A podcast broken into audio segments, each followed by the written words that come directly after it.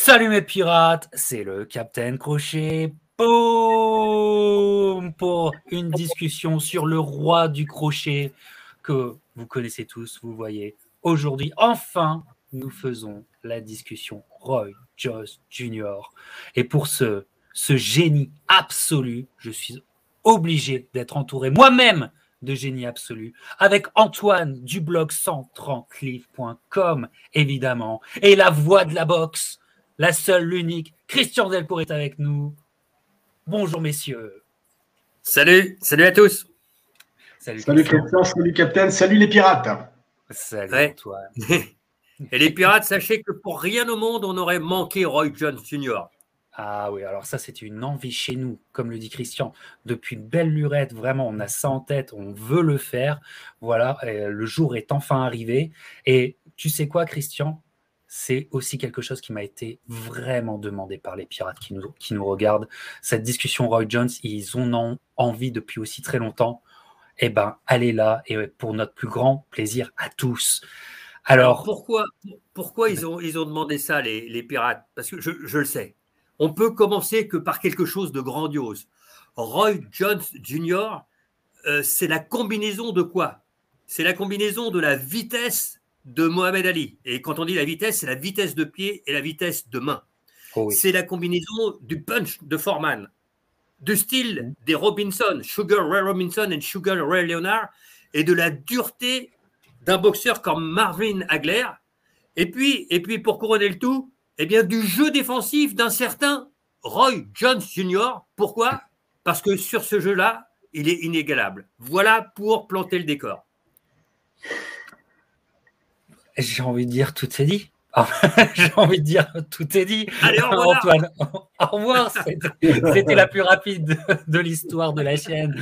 Mais effectivement, c'est comme tu le dis, c'est des combis. Enfin, on était fous. Euh, euh, de Roy Jones parce que on voyait un mélange qu'on n'avait jamais vu avant, Antoine. Tu connais ma première question habituelle, Antoine. Te souviens-tu de ta découverte de Roy Jones? Oui, et, lui aussi, et je pense qu'il n'en est pas très content, euh, parce que ça nous ramène à 1988. On va en parler. Que, ah, tu connais là, d'accord, ok, vas-y. Même lorsqu'on n'était pas un immense fan de boxe à l'époque, euh, les médias français ont quand même beaucoup parlé de ce scandale en finale olympique à Séoul. Euh, pour les, les, pirates qui n'auraient pas entendu parler de ça, il s'agit simplement peut-être du plus gros vol à main armée de l'histoire de la boxe amateur, et elle n'en manque pas de vol à main armée. Alors vous me connaissez, moi les pirates, très souvent, très souvent, quand il y a des décisions controversées, j'ai tendance à dire oui, mais vous comprenez, mettez-vous dans la tête des juges, le contexte, comment vous notez, etc. Bon là, il n'y a rien à sauver. C'était une pantalonnade complète, euh, absolue. On voit un jeune Roy Jones qui fait à l'époque, il est en super welter, il est assez longiligne, il boxe de manière appliquée pendant les trois rounds. Il prend quelques coups, mais il en donne trois fois plus. Franchement, tout baigne, c'est de l'huile. Et euh, lorsque on annonce la décision, il est porté en triomphe par son adversaire qui a honte. Voilà, il faut retenir ça. Euh, il faut aussi retenir que les règles olympiques changeront dans la foulée parce qu'on considérera que là c'est trop gros, ça ne peut pas passer, mais qu'on encore on a encore rechangé de système depuis parce qu'il n'y a pas de système parfait en boxe olympique. Les malhonnêtes trouveront toujours une manière de l'être. Euh, cela dit, Roy Jones, c'est donc un boxeur qui n'a pas 20 ans aux Jeux olympiques, qui est surdoué, qui mérite l'or et qui ne l'a pas.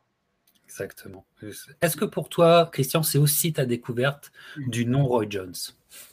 Ah, écoutez, on ne s'est pas concerté avec euh, Antoine, mais sûr, sûr que, puisque euh, les, Jeux Olympiques, moi je les ai suivis depuis, euh, et avant qu'on les fasse au Nice sur, sur Canal, parce que moi les premiers que j'ai fait avec Canal, c'était en 92, mais en 88, je regardais tout ça, et bon, j'étais déjà aussi passionné de boxe. Et oui, cette image de Roy Jones sur le podium, avec la médaille d'argent, donc numéro 2, et lui qui lève les bras et le Coréen qui lève ses bras, etc., on n'avait jamais vu ça dans l'histoire de la boxe. Alors ça, c'est une chose. La deuxième aussi, on va pas dire paradoxalement, parce que c'est toujours mieux de repartir avec une, une, boxe, une, une médaille d'or. Il a été bien sûr élu meilleur boxeur du tournoi. C'était une des, une des trois fois, euh, si les statistiques sont, sont bonnes, euh, dans l'histoire de la boxe amateur où un boxeur qui n'était pas médaillé d'or était élu meilleur boxeur du tournoi. C'est quand même quelque chose d'énorme. Et puis cette défaite, elle l'a aussi rendu hyper populaire quand il est rentré du côté de Pensacola en Floride. Il a été euh, accueilli comme un héros et peut-être que ça, ça a encore fait beaucoup pour le début de sa carrière, où on va en parler avec le, capitaine et Antoine, où vraiment euh, les gens sont mis à, adorer ce Roy Jones, non pas simplement par ses qualités sur le ring, mais aussi par sa prestance en dehors du ring. Et puis quand on voit Roy Jones, il a toujours la banane, toujours le sourire. Et ça, c'était un vrai, je dirais, euh, un vrai bonheur pour nous commentateurs d'avoir un, boxeur comme lui sur le ring. Voilà, ben, effectivement, moi je, je, continue euh, sur ma première question habituelle, comment je le découvre. Je ne découvre pas par des images, voilà, je suis en retard sur vous, mes, mes amis, euh, ni même par les premières diffusions sur Canal que je rate à l'époque, mais je fait par, j'en parle souvent, de ces livres, de ces almanachs que j'adorais euh, acheter. Euh, voilà, tu sais, tous ces almanachs. Euh, voilà. Jean-Michel Rouet, si tu nous regardes, salutations. voilà, et je, et je, le, je découvre comme ça. Moi, c'était une Bible. Hein. C'était ma Bible. et, et donc, les premières photos, les premières images que je vois, et le premier, finalement, portrait que je vois, c'est de, de la part de Jean-Michel, avec, on a déjà vécu euh, Roy Jones contre euh, Hopkins.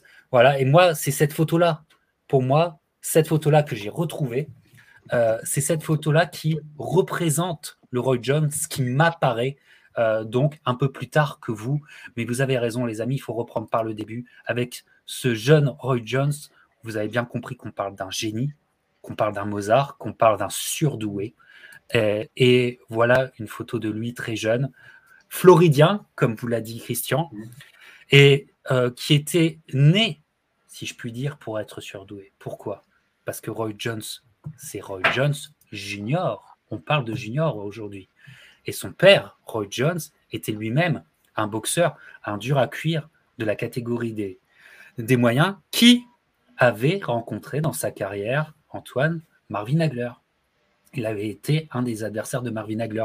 Et donc, eh bien, bien sûr, c'est aussi une histoire de père-fils de père qui élève son enfant pour le, formater, le construire en tant que, que champion. C'est le cas évidemment. Roy est un génie absolu et il n'y a rien d'autre à dire, c'est-à-dire que tous les fondamentaux de la boxe, il les connaît, mais il les surpasse, il en joue même. Voilà, donc le tournoi olympique où il apparaît aux yeux du monde est, flamboyant. Anecdote sur les Jeux olympiques. Euh, il y a quelques temps de cela, j'étais avec mon ami Nafel Wata, plusieurs fois champion de France des poids lourds, avec une très belle carrière amateur, qui a fait beaucoup de voyages dans sa carrière amateur. il fait un voyage en Corée du Sud. Avec son équipe, il était avec l'équipe euh, d'Algérie. Et il, nous a raconté ça sur, euh, sur la page, dans une de ses interviews. Et il fait un camp d'entraînement là-bas, en Corée du Sud, et il rencontre quelqu'un, et son, le nom lui dit quelque chose. Et il ose dire, mais monsieur, vous êtes la personne qui a gagné contre Roy Jones. et c'était lui effectivement. Et là, le malaise, parce que c'est le malaise, cette personne qui sort, qui, qui a un peu euh, esquive la, question et qui s'en va. Et il y avait toujours ce, cet homme vivait avec ce malaise constant, pour vous dire. Donc ça rejoint exactement les propos de Christian. Euh, voilà, comme vous l'a dit, on ne va pas finalement s'attarder sur ces JO que tout le monde, euh, cette histoire que tout le monde connaît, vous en avez si bien parlé. Et donc, comme l'a dit Christian, Roy Jones revient en Floride, à Pensacola, qui est vraiment son euh, terroir, et il commence une carrière pro, mais une, carrière pro qui, attention, n'est pas comme les, débuts de carrière pro aujourd'hui, où tout de suite on est dans la grande réunion, tout de suite on a été signé par euh, Top Rank, par Bob Arum par exemple, et on est dans un chemin formaté, déjà euh, télévisé euh, nationalement et tout. On n'est pas encore là. Il prend son temps et il prend, regardez, c'est l'affiche de son premier combat. C'est le 6 mai 89. C'est les débuts professionnels de Roy Jones. Et ça se passe à Pensacola. Tous les, tous les premiers combats vont se passer dans cette région. Il va, il, va vraiment euh, construire dans son début de carrière un vrai, comment dire, un vrai support comme on dit, de la part de son entourage, de la part de son terroir. Euh, et c'est quelque chose euh, à noter. Et c'est donc des combats, là on parle allez, les 10, 15 premiers combats qui sont pas si faciles que ça à trouver. On n'a pas les images sur tous. Voilà, mais c'est pour les images, les images qu'on a, qu'est-ce que c'est flamboyant. Euh, je ne sais pas, Antoine, si ça, t'évoque déjà des, idées. Vas-y. Bah, il, gagne, euh, il, les gagne quand même très majoritairement par KO. Euh, ça va déjà très vite. Alors, il est monté en moyen. Il a fait ce choix. Il venait des super welter aux Jeux Olympiques. Pour l'anecdote, quand même, parce que Roy Jones, c'est 1m80 et une envergure un peu plus longue que ça. il a boxé au, jeu, au Pan Am Games quand il était tout gamin. Il a boxé à 140 livres. Il a boxé en super léger. C'était vraiment un truc de. Il hein. faut imaginer un beau poulet à 140 livres. Et là, il est plus dans sa taille d'adulte. Euh, il est quand même un peu plus fin que ce qu'on va connaître euh, après. Et bah, il a déjà, en fait, quand on voit ses premiers combats, évidemment, il y a un écart toujours de maturité assez important avec ses adversaires, même s'ils ont plus boxé que lui. Euh, il y a déjà les caractéristiques de, Roy Jones qui sont en gros, quand on touche au pur génie, c'est un peu vrai pour Mayweather aussi, faites pas ça chez vous. C'est-à-dire qu'on voit euh, Roy Jones qui peut se permettre des choses, qui n'a pas une boxe classique, qui n'a pas la garde haute derrière le jab, etc. etc. C'est pas ça, Roy Jones. Roy Jones, c'est quelqu'un qui envoie des coups puissants en première intention qu'on voit pas venir, en fait. C'est, ça peut être le cross du droit, ça peut être le crochet gauche. Il embrouille complètement l'adversaire, il est déjà assez chambreur, il va le rester. Euh, donc, c'est, c'est un boxeur qui a son propre style. Voilà. Et, c'est, visible dès, ses dès son début de carrière. Tout à fait. alors, comme, comme euh, en, parlait euh, euh, Antoine, bon, vous parliez du, de, voir sur YouTube, il y a une, une, vidéo qui s'appelle d'ailleurs Captain Hook, où on voit ah. tous ces, premiers combats notamment, et c'est vraiment sensationnel. Hein. Captain Hook, mais c'est pas le, le, Captain Hook qu'on connaît, le Captain Crochet, hein, c'est Captain Hook. Ah, je n'ai pas ce là, Les greatest vidéos de, de, Roy Jones, notamment de ses premiers combats. Et c'est exactement ce qu'en ce décrit euh, euh, Antoine. Euh, on découvre tout de suite qu'avec cette explosivité qu'il a, explosivité qu'il a au niveau du jeu de jambes, au niveau des, au niveau des bras, et puis surtout, voilà, il y a des coups qui peuvent partir de partout. des coups que aucun adversaire ne peut voir, ne peut prévoir, c'est juste impossible. Et en prime, il a ce superbe crochet gauche qui part et qui, sur un seul coup peut mettre l'adversaire KO. Et c'est ce qui est arrivé euh, beaucoup dans, les débuts de sa carrière. Rod Jones, il a électrocuté ses adversaires. Ouais, euh, ce début de carrière est flamboyant. On sait qu'on a quelque chose d'assez énorme. Ça monte, euh, ça monte très fort. Et puis va arriver une, prise de titre quelques années plus tard. Quand même, on est en, en, 93, une soirée dont on vous a parlé dernièrement, euh, en parlant de la soirée Redibo. C'est euh, la première fois, je suppose, que euh, Roy Jones va être diffusé, notamment en France, grâce à Christian et Jean-Claude qui sont sur place. c'est un combat qu'on ne perçoit légendaire sans percevoir qu'il va être légendaire par la suite. c'est une prise de titre. L'IBF, Roy Jones, en début de carrière, va beaucoup travailler avec l'IBF. Sa carrière chez les moyens, sa carrière chez les super moyens, c'est avec l'IBF. Mais c'est intéressant. Regardez, je vous montre encore cette affiche qu'on connaît bien maintenant. Oui, nous sommes pour Beau Ferguson. Alors, ça a demandé, ça a été une péripétie incroyable. Ça demandait beaucoup de prise d'avion de la part de Jean-Claude et de, et de Christian. Il nous a raconté tout ça dans la vidéo Beau. Mais, euh, mais finalement, la, soirée est sauvée par un duel. Roy Jones contre Bernard Hopkins. Bernard Hopkins, lui aussi, histoire incroyable à ce moment-là, qui a sa chance mondiale. Le mec a fait 8 ans de toll. Euh, il, est sauvé par la, boxe. Il, a, créé aussi un personnage, le The Executioner, hein, qui, qui, est là et il a sa chance.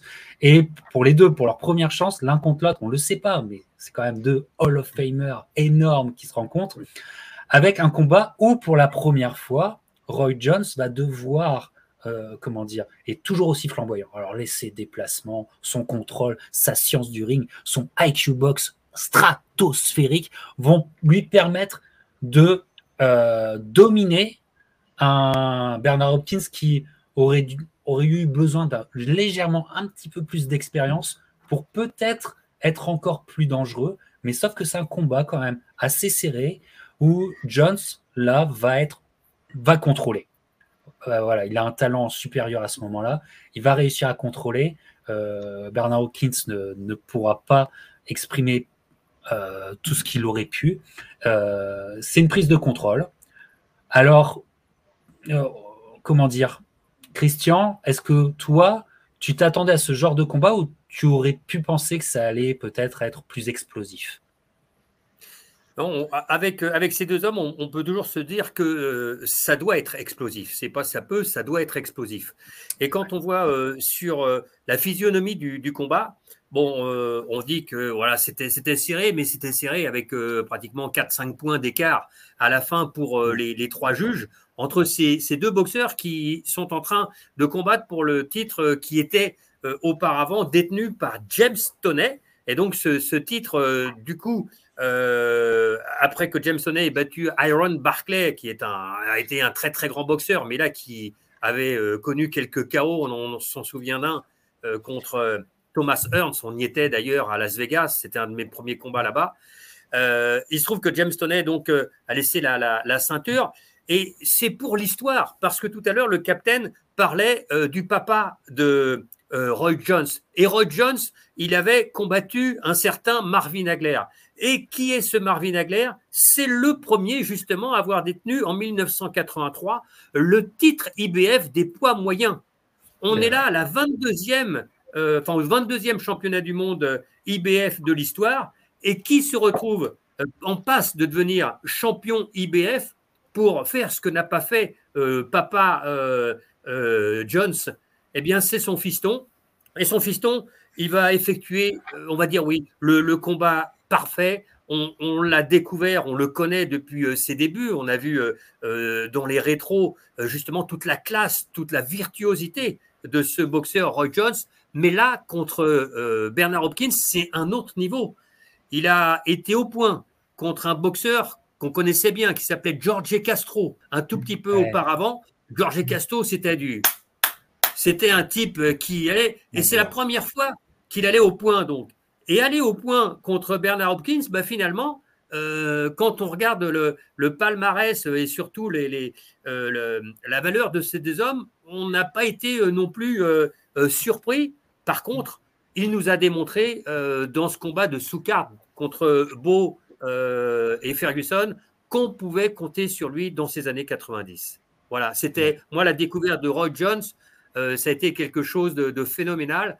On est resté avec Jean-Claude ébahi parce que euh, ce, virtuose euh, qui est capable de danser sur un ring en lançant des flèches, et on le dit, voilà, de, se retrouver dans la peau de Ali, de Foreman, de, des, Leonard Robinson, c'était tout simplement magique. Et Antoine, un combat qui c'est ça qui est génial, qui est au fil de temps sera toujours réévalué à la hausse en fait. Oui. Absolument, parce que euh, tu l'as dit, hein, Christian, euh, jusqu'à présent, Jones, en gros, il a, il a fumé tout le monde, exception faite de Rolrey Castro, qui avait un crâne exceptionnellement épais. On l'a vu contre Terry Doris à Bercy.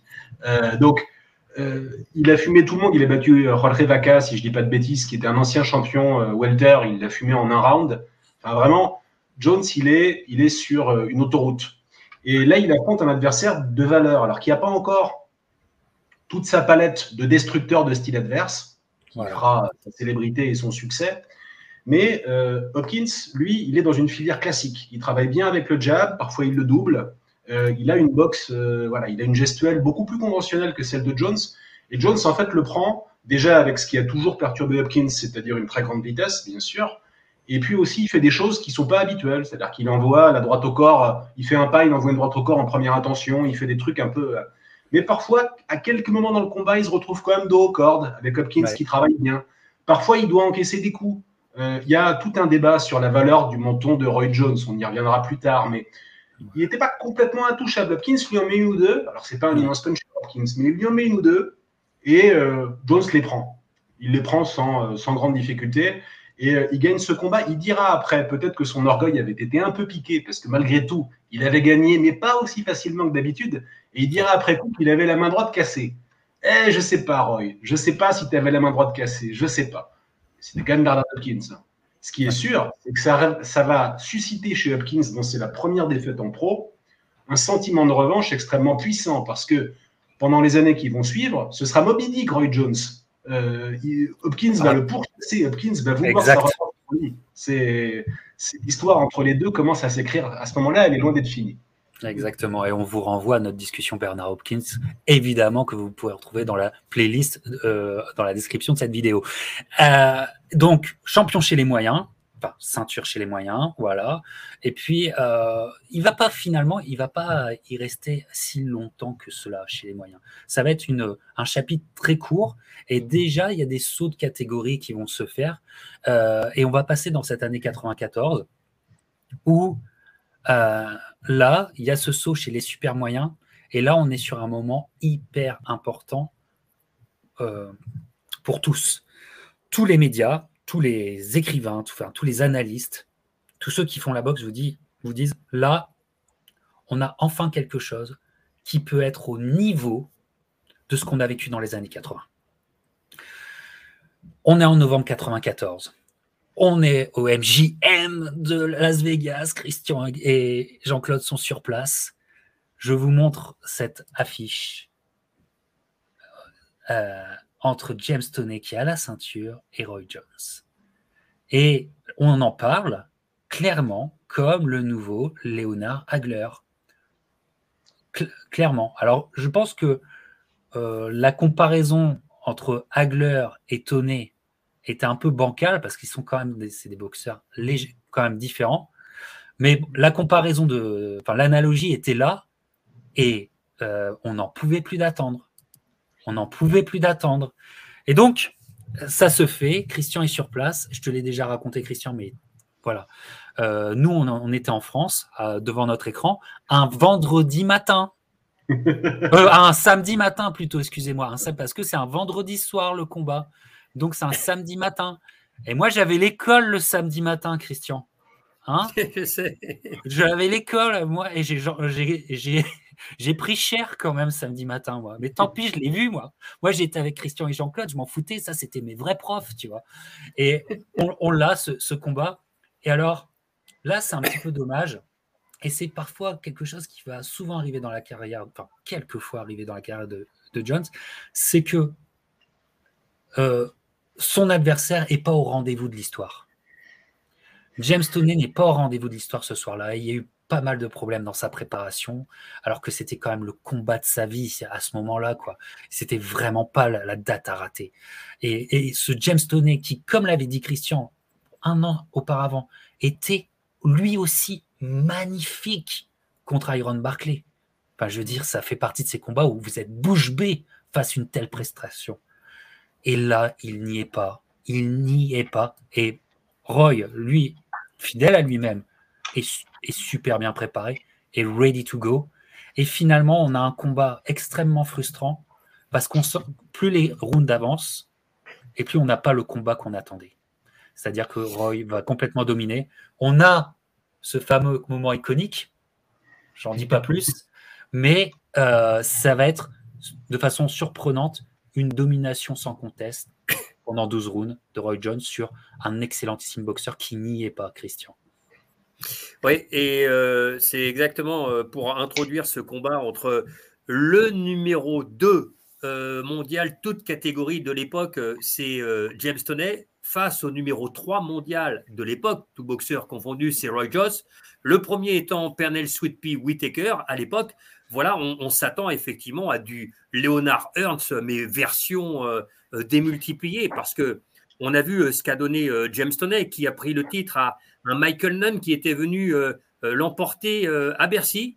Et on se disait que Michael Nunn allait avoir une carrière sensationnelle, ce grand Michael Nunn, et qui a été battu par James Toney et qui a enchaîné ensuite les défenses de titre. Et là, il se retrouve pour sa quatrième défense euh, de titres donc face à, James Toney.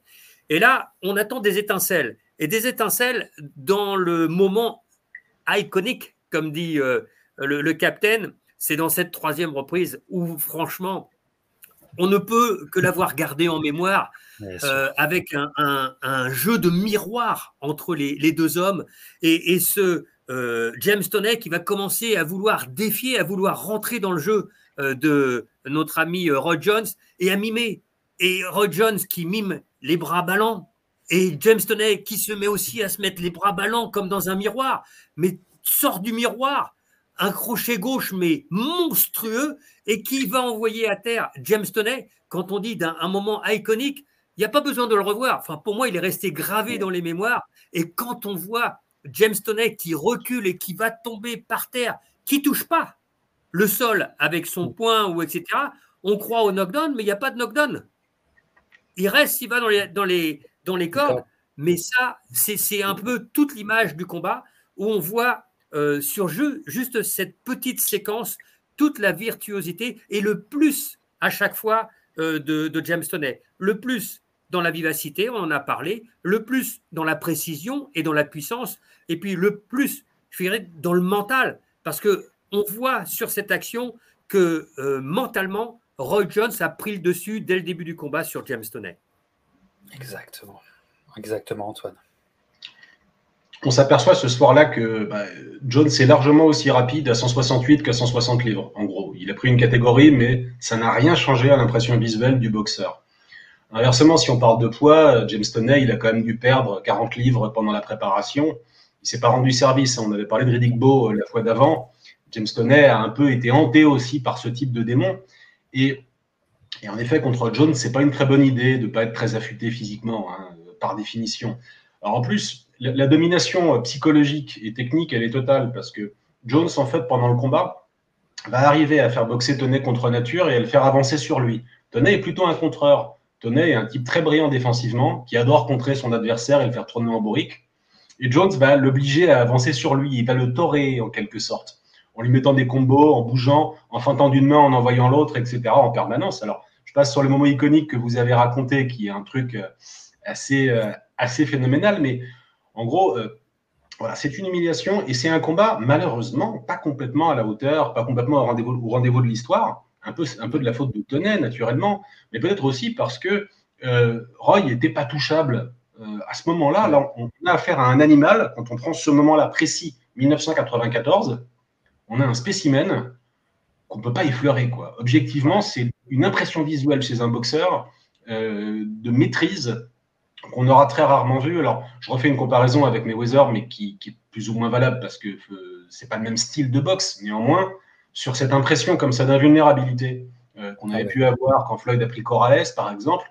Là, dans un style très différent, avec un combat qui n'a rien à voir, c'est pour autant euh, l'impression que tu prends un des meilleurs boxeurs du monde, il a l'air ordinaire. Il a l'air d'un chauffeur de taxi contre, euh, contre Roy Jones. Et ça, bah, il n'y a que Roy ou que les Floyd ou que les boxeurs d'élite, de, de, vraie élite, et je parle au niveau historique, pas à une époque précise, qui arrivaient à faire ça. Ah ouais. Ah ouais. Et, juste, juste pour terminer sur ce que vient de dire euh, Antoine, euh, bah, si on, se rappelle de, de, ce combat, on, l'avait vu, euh, c'était écrit sur le dos du peignoir noir de James Toney Loving is not an option. Perdre n'était pas une option, mais en fait, on pourrait se dire que c'était même, il ne s'agit pas d'option, c'était une, une, une, obligation de gagner pour euh, euh, Roy Jones parce que euh, avec ce qu'il avait vu et ce qu'il avait déjà démontré, il se devait de, l'emporter forcément face à James Toney. Ce que vous avez dit, cette impression est énorme et c'est une impression de vista. Roy Jones chez les super moyens, c'était quand même quelque chose wow, d'hallucinant. Il avait battu McCallum relativement peu de temps avant. Il faut se rappeler ce qu'était McCallum. Avec, avec un, formidable. Des grands combats, des grands combats de boxe, des grands, grands combats de boxe, c'est vrai, non, mais tu as raison. Deux ans auparavant, il y avait euh, ça contre McCallum.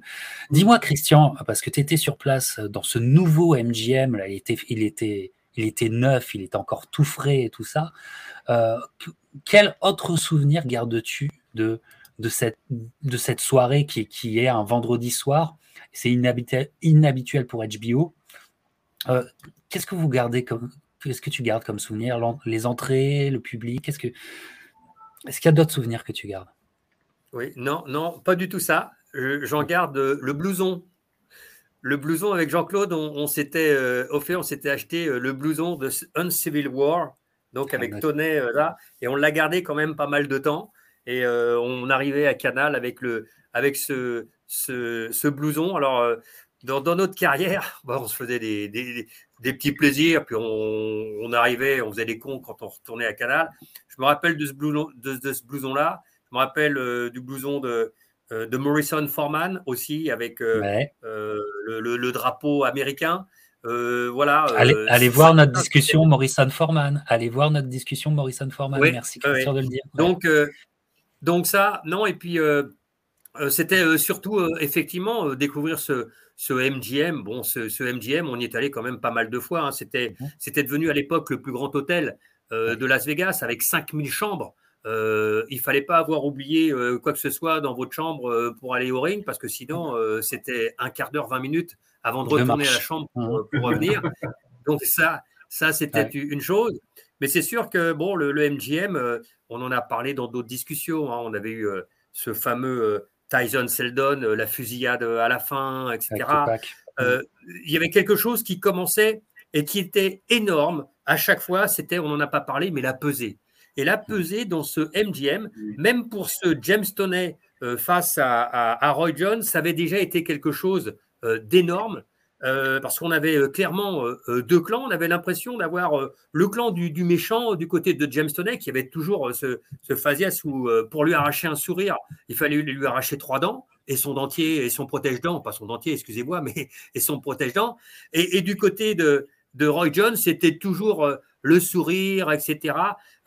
donc voilà, déjà au niveau du face-à-face, on pouvait déjà avoir un petit a priori favorable sur euh, l'identité du futur vainqueur. Parce que mhm. c'est vrai que Roy Jones, il avait, il avait une sacrée gueule. Euh, il avait la gueule, euh, entre guillemets, je pourrais dire, de, de Sugar Léonard avec son petit sourire. de l'autre côté, on avait plus un Marvin Hagler qui était, qui était dedans, il était déjà dans son combat. Mais je pense que, et il l'a dit très bien et, très justement Antoine, il n'est pas arrivé au bon poids, James Toney. Il n'était pas préparé correctement. Et, on l'a vu sur le, ring, ce n'était pas le, boxeur qu'on avait vu lors des combats précédents. Et, face à un James euh, justement, la première erreur à ne pas faire, c'est de ne pas se présenter correctement, physiquement. Ça, c'est euh, vraiment l'erreur, euh, je dirais, monumentale de James Toney ce soir-là. Tout à fait. Tout à fait, il l'a payé cash. Et il mettra des années à s'en remettre. Hein au niveau de sa carrière. Le renouveau de sa carrière mettra des années hein, euh, voilà, à, s'en remettre euh, effectivement. Et là, pour Roy Jones, avec la ceinture IBF des super moyens, euh, on est dans une. On va commencer, c'est pas un chapitre, mais on va commencer un marathon de combats qui sont toujours un peu dans la même ambiance. Mais il y en a qui sortent du lot et il y en a qui étaient plus importants pour euh, les médias américains et même pour la boxe. Et on va y aller dès 95. J'en ai parlé dans ma discussion 1995. Euh, c'est euh, ce combat qui était un combat fait pour les noms parce que c'était des personnages. C'est Atlantic City, mais je suis sûr que Christian et Antoine ont un gros souvenir de ça. Oui, voilà, ils me disent oui parce qu'ils savent de quoi je vais parler. Je parle de ça, bien sûr, de Vinny Pacienza. Euh, qui euh, a, réussi à se sortir euh, des petites victoires, etc. Et contre Roy Jones. Mais c'est déjà que Roy Jones a du mal à avoir des. On a du mal à mettre en face de lui des gens qui peuvent prétendre faire quelque chose contre lui. Et donc là, il y a ce combat et qui, a un succès de l'année 95. Hein. et à Atlantic City, alors je crois bien, moi j'ai le souvenir de l'avoir découvert dans l'équipe du dimanche. Voilà, j'avais veillé pour euh, voir le résumé et c'est euh, bah, euh, flagrant quoi. Il n'y a pas photo, il n'y a pas match. Le pauvre Pacienza qui était pas déjà pas un super moyen, mais contre Roy Jones de 1995, mais c'est comme bah, c'est il n'y a pas de mots. N'y a pas de mots parce que tu vois, c'est comme regarder, je sais pas moi, Pelé ou Messi ou euh, je sais pas quel grand footballeur dribbler toute une équipe de foot. C'est la même sensation. Il n'y a pas photo. Et, euh, vas-y, Christian. Et, quand, et, quand, quand, il dit le capitaine qu'il n'y a pas photo, quand on regarde les, les statistiques de ce combat, on s'aperçoit que pour la première fois de l'histoire de CompuBox, vous savez, euh, justement, c'est cette analyse au coup par coup, etc. La première fois euh, de l'histoire qu'un boxeur, enfin c'est le premier combattant, à ne pas être touché par son adversaire. C'était dans la quatrième reprise. Ça veut dire quoi? Ça veut dire que euh, Roy Jones, il, domine la catégorie, il domine d'ailleurs le, monde entier. C'est à, l'époque pratiquement donc euh, le meilleur pound pour pound, euh, le, meilleur boxeur toute catégorie confondue. Et il est face à lui un, un Pacienza qui, va en prendre mais, mais tout du long du, combat et qui a, il, a la tête dure, hein, Pacienza. On, le connaît déjà depuis, ses, combats, mais il va décrocher très peu de coups. Et face à lui, on a un, un Roy Jones qui il était favori à 10 ou 12 contre 1, donc largement euh, favori, mais il fait une démonstration de toutes ses qualités. Alors on va dire des fois peut-être sans forcer, mais lui, sans forcer, c'est tout simplement parce que c'est son talent qui, force euh, l'admiration. Et sur le ring, quand on est avec un, boxeur comme euh, Roy Jones, bah, on, devient un, un, pantin, on devient un sac de frappe et c'est ce que va devenir Vinny Pacenza durant ce combat. Ouais, parce qu'il y a, si je me trompe pas, Antoine, un cinquième round où là, il y a des accélérations, mais il est dans une plénitude de mouvement, Roy Jones, tu. Euh, donc, euh, tu regardes Roy Jones, tu dis non, ça ne frappe pas. Puis tu regardes la, tête à Pacienza, tu dis putain, qu'est-ce que ça a frappé? Ça fait mal. Tu commences à avoir peur pour Pacienza, tu vois. Et, mais euh, ce qui est fou, c'est qu'il met du, enfin, du talent, enfin, il met de, de la beauté dans ses enchaînements. Antoine, il est là, il regarde l'arbitre, fait Vraiment, on continue l'arbitre? Roy Jones qui dit à l'arbitre, non mais vraiment, on continue. L'arbitre qui fait rien. Alors, tu as Roy Jones qui fait, ok, on y va. Et on, regarde ce moment. Cet enchaînement incroyable, crochet uppercut. Regardez-moi ça. Ça le finit complètement. C'est, c'est hallucinant, Antoine. Alors là, là, ce qui est terrible dans l'histoire, tu l'as rappelé, Captain, c'est que au fond, c'est un matchmaking euh, qui, qui est assez, euh, assez putassier. C'est-à-dire que voilà, c'est la star du moment, Roy Jones, contre Vinny Paz, qui est un type que les, que les fans aiment bien. Euh, c'est sa personnalité qui fait que Pacienza est sur le ring à ce moment-là, parce que c'est un boxeur, on l'appelle le diable de Tasmanie, c'est un boxeur qui donne beaucoup d'énergie, qui donne beaucoup de lui. C'est une belle histoire, il a survécu à un gros accident, il est revenu au top. Il a affronté des bons, mais il a affronté des bons en welter, en super welter. Enfin, il n'a pas affronté des bons à 68 livres. Vous le voyez sur les images, euh, les, les, euh, les, pirates, il est surgonflé. Pour sa taille, il est, pour son gabarit, il est surgonflé. Il a soulevé de la fonte, mais, mais ce mec-là n'a évidemment aucune chance contre Roy Jones. Et alors, il y a un moment aussi assez iconique avant ça, parce que là, c'est tu nous as montré la fin du combat, où en effet, ils se chambrent mutuellement. Alors, je ne sais plus si c'est Pacienza qui commence à lever les bras et Jones devant qui lève les bras lui aussi. Enfin, bon, on, attendait. Un peu en dansant même. on, attendait, absolument. on attendait ce, genre de show. Et objectivement, bon, pugilistiquement parlant, ça ne veut rien dire du tout. Enfin, ça ne veut rien dire du tout. Ouais, non, ça ne veut rien dire du tout. Euh, en revanche, ce sont des images qu'on n'a pas oubliées, parce que ce combat, on l'a vu, et ça a marqué Christian, ça a marqué le capitaine, ça m'a marqué moi. Enfin, c'est des images inoubliables, assez littéralement, mais, mais tu es à mi-chemin quand même entre la boxe et le, et le show, euh, au sens, au sens peut-être catch du terme, ou au sens, je euh, je sais pas. Enfin bon, c'est autre chose, c'est autre chose que de la boxe. et puis, jolie statistique, effectivement, Vinny Paz n'aura fait atterrir aucun coup au quatrième round. Alors, rendons lui cette justice, parce que je veux pas accabler Vinipas, c'est un personnage que j'aime bien. Au tout début du combat, une ou deux fois, il met Jones dos aux cordes et il travaille. Mais bon, c'est complètement symbolique et, pas du tout significatif de ce combat. Au moment du. Vas-y, question. Oui, oui. Et puis quand on parle de, de Vini Pacienza, bah, euh, forcément, euh, à, nous, euh, Français, ça nous rappelle un champion du monde. Gilbert Délé, on en a parlé, notamment dans une de nos émissions. Il était devenu champion du monde en Guadeloupe. Et puis, quand il va faire sa défense de titre là-bas, chez lui, euh, aux États-Unis, chez Vinny Pacienza, eh ben, il, perd. alors qu'il n'est il est pas très loin dans le combat. Je crois me rappeler même qu'il y a un, juge qui, donne pratiquement les deux hommes à égalité juste au dernier round parce que il est battu dans le dernier round à, 2 minutes 10 de, combat, euh, Gilbert Délé, et il perd sa ceinture de, champion du monde. Alors effectivement, euh, bah, ce, combat de voir euh, quelques années plus tard, trois ans plus tard, après Vini Pacienza, donc qui a continué d'enchaîner les victoires et qui là, ben, pour le coup, se retrouve face à, Roy Jones. Mais là, par contre, l'étage est, est, un petit peu plus haut que celui d'un Gilbert Délé ou que tous les adversaires qu'il a rencontrés auparavant, la marche était vraiment trop importante. Trop importante. Dans cette catégorie des super Walter, où encore une fois, Roy Jones ne va faire que passer, si je puis dire. Donc, ça fait déjà deux catégories légendaires, moyen et super moyen, où euh, il va être, euh, ça va être des chapitres de carrière très, finalement très rapides et un peu à regret maintenant, euh, maintenant a posteriori, on peut analyser sa carrière. On se dit, on se prend à rêver que si Roy était resté un peu plus longtemps chez les super moyens et que les Anglais n'avaient pas eu peur euh, de venir un peu aux États-Unis, euh, voilà, on se dit que le Roy, il aurait peut-être pu les cartonner, euh, les... alors qu'on les adore. Hein. Je les adore. Les Eubank, les Ben, les Collins, il les aurait cartonnés, moi je le pense sincèrement, surtout Collins, surtout Collins. Et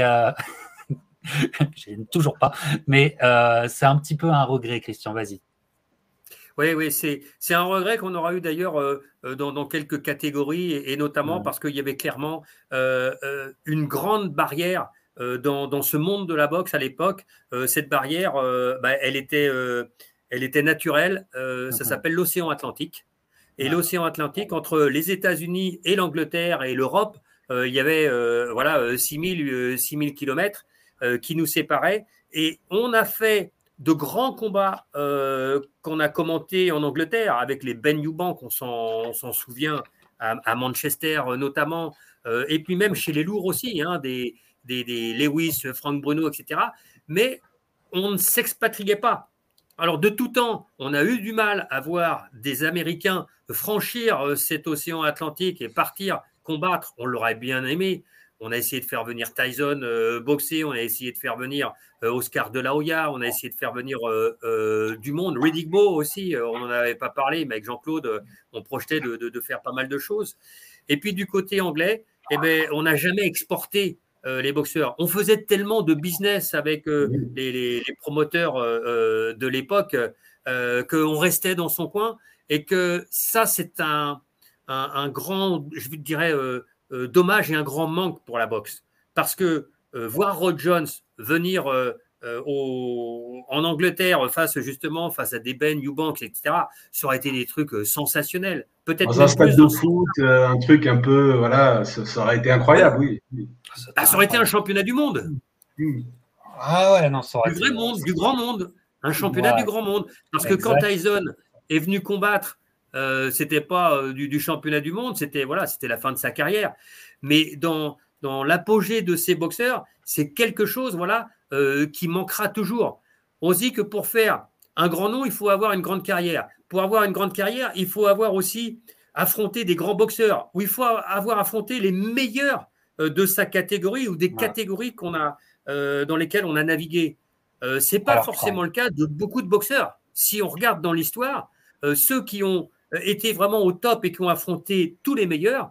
On en parlait euh, la dernière fois avec euh, Riddick. Voilà, il, lui manquait Tyson, il lui manquait Lewis. Et eh bien là, du côté de, de Roy Jones, même si ça a été le, le pound pour pound pendant des années, il lui manque quelques noms sur son palmarès. il lui manque le Némésis, il lui manque le grand adversaire qu'on pensait être James Toney, ce n'est pas le cas, et à partir de là, il lui manque ce petit truc, comme tu le dis, Christian, effectivement. Et donc, changement de catégorie, déjà, troisième saut chez les Milours, catégorie légendaire s'il en est. Et là, c'est un très très grand chapitre. Et là, là, on rentre dans un chapitre très long, un chapitre historique. Parce que la catégorie des Milours, j'en ai parlé souvent sur ma chaîne, euh, c'est une catégorie absolument légendaire. Et au, à l'histoire, euh, c'est un magma d'histoire, les Milours. Voilà, euh, Charles, hein, Archie Moore, on, est sur ces bonhommes-là.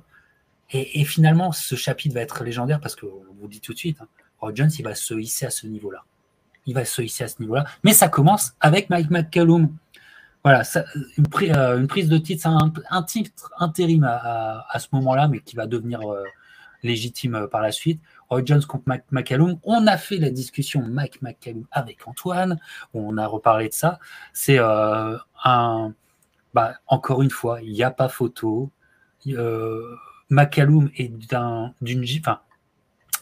honneur et d'un, courage à tenir les 12 rounds contre Roy Jones, parce que Roy Jones, en fait, tu sens tu sens qu'à n'importe quel moment, il peut faire des accélérations de dingue. Et au bout d'un moment, on se disait avec Antoine que peut-être euh, Roy Jones, par respect pour Mike McCallum, n'est pas allé au bout de l'idée. Voilà. Et tu le, tu le penses toujours, euh, Antoine? Oui, il y a du respect. Paradoxalement, presque d'ailleurs, parce que Jones, malgré tout, aimait bien montrer son talent, il aimait bien montrer sa supériorité. Sans scrupule, il a défoncé des gars, on va le voir un peu plus tard, qui n'auront pas existé contre lui, alors qu'ils avaient une certaine valeur. Mais McCallum, bon, déjà, il est sensiblement plus vieux. Euh, c'est un type qui a vraiment prouvé beaucoup de choses dans sa carrière. Je pense que Jones ne force pas. En effet, il le met une fois au tapis. Il remporte littéralement tous les rounds. On est sur des pointages à 120, 107. Enfin, c'est vraiment, euh, tu peux difficilement dominer quelqu'un euh, de, pire façon en boxe. Néanmoins, McCallum aura le mérite ben voilà, de s'être accroché, d'avoir fait son métier, d'avoir été pro comme il a toujours été. Mais ça se voit, hein, c'est plus le même boxeur. Il est plus foutu pareil qu'avant. Il est plus bon. Donc c'est un combat qui fait un petit peu de peine. Voilà, c'est pas, pas indispensable, euh, il est trouvable, euh, mais euh, c'est pas. en revanche, hmm, c'est voilà pour pour Jones, c'est la démonstration que alors Barrera en, sous-carte. Bah, alors je sais pas si c'était la sous-carte ou si c'est parce que HBO diffusait à la suite les deux combats. Ah d'accord. C'est bon. Je crois que c'était pas au même moment. Je vous renvoie à la discussion du capitaine avec notre ami Nicolas. C'est peut-être plus intéressant de voir Junior Jones contre Barrera que, que de voir ce, ce, combat-là de, de, Roy Jones. Oui, ouais, et puis quand, quand, on parle de Mike McCallum, bon, bien sûr, ça, ça nous donne euh, et ça nous laisse de bons souvenirs à nous Français avec euh, la victoire de, de Fabrice Tiozo euh, face à Mike McCallum un an auparavant. Hein, en, juin 95, parce que là, on se retrouve face à lui, c'est en novembre 96, donc allez, je vais dire, c'est 16 mois après. il aura notre ami euh, euh, Mike McCallum euh, juste terminé sa carrière avec ce combat-là, cette défaite face à Roy Jones, donc sur une décision unanime, mais au point, mais au point. Et puis, il aura encore fait, juste après, un autre combat, trois ou quatre mois après, face à qui? Face à un boxeur qui s'appelle James Toney. Donc, les deux dont on a parlé, James Toney face à Roy Jones. Voilà, James Toney étant le, le dernier combat de la carrière pro de, Mike McCallum. Un grand bonhomme et un, type vraiment super. On en avait parlé, euh, notamment quand on avait évoqué euh, euh, son, entraîneur Eddie Futch et qu'on était allé voir Mike McCallum pour faire un reportage pour Canal. Quelqu'un d'énorme, d'une gentillesse, mais à tomber par terre. lui, bah, il aura tenu les 12 reprises face à Roy Jones. Et, comme tu dis, il y a un an avant, il, tient les 12 reprises face à ce monsieur, notre ami Fabrice. Et là, euh, si je puis dire, c'est euh, là encore, c'est l'histoire qui ne s'est jamais fait et c'est frustrant parce que quelque part, au lieu de Mike McCallum, je remonte, au lieu de Mike sur cette affiche, est-ce que ça aurait pas été possible que ça soit Fabrice sur cette affiche? Je pense que si. Et, euh, et, là, c'est vraiment des chemins qui se sont pas croisés. Et c'est un dommage absolu. Quoi. Euh, si Fabrice avait peut-être réussi à tenir son poids, à, à boxer un petit peu plus, peut-être qu'il aurait eu son combat contre, contre Roy Jones à cette époque. Parce que regarde, Eric Lucas, qui combat à Saint-Etienne, bah, Eric Lucas, par la suite, il aura son combat contre Jones, tu vois. Et pas Fabrice, tu vois. Et, et ça, ce, ce côté euh, acte, enfin, rendez-vous manqué avec Fabrice Tiozo, on en reparlera même dans les années 2000, mais ça, c'est pour la suite. Voilà. Mais ça, c'est un, une frustration de fan. Vas-y, Antoine. T'as Mikalzewski à l'époque aussi, qui chez les Milours euh, va avoir un long règne. Ce sera d'ailleurs lui le champion linéal, quelque part. Euh, Jones n'aura qu'une partie du titre, ils ne l'unifieront pas. Et c'est un regret, parce que Zevski, pour le coup, bah, pendant des années, c'est pas beaucoup testé, euh, on va le dire comme ça.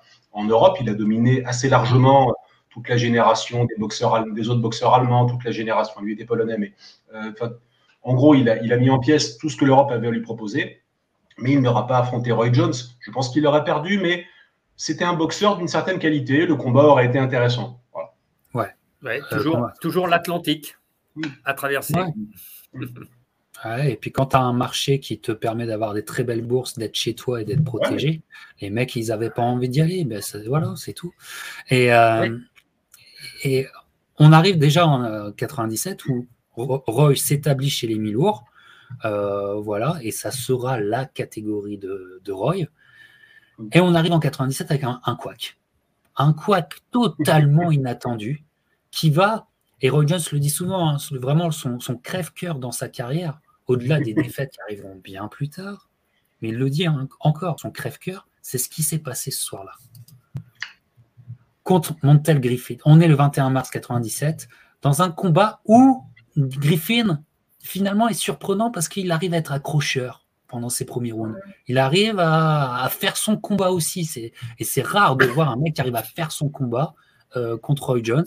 Euh, même si peut-être Roy Jones n'avait pas encore passé la seconde.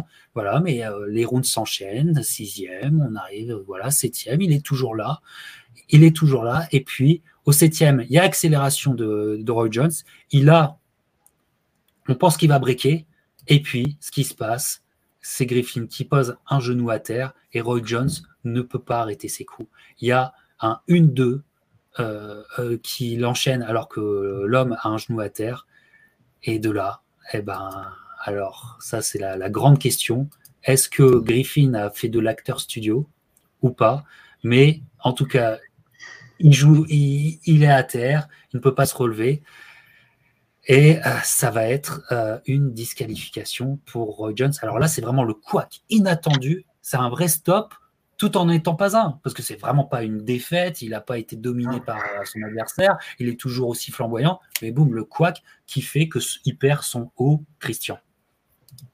Oui, mais sur, euh, sur l'ensemble de, du combat, quand on regarde les cartes des juges à l'arrêt euh, donc de cette neuvième reprise, les deux boxeurs sont très proches l'un de l'autre. C'est vrai. Montel Griffin a gagné des rounds, contrairement à ce qu'on a vu durant la carrière de Roy Jones, qui a allègrement euh, dominer tous ses adversaires. Parce que quand on parlait de Jones, on en parle là depuis, euh, depuis euh, une cinquantaine de minutes. Jones, c'était toujours spectaculaire.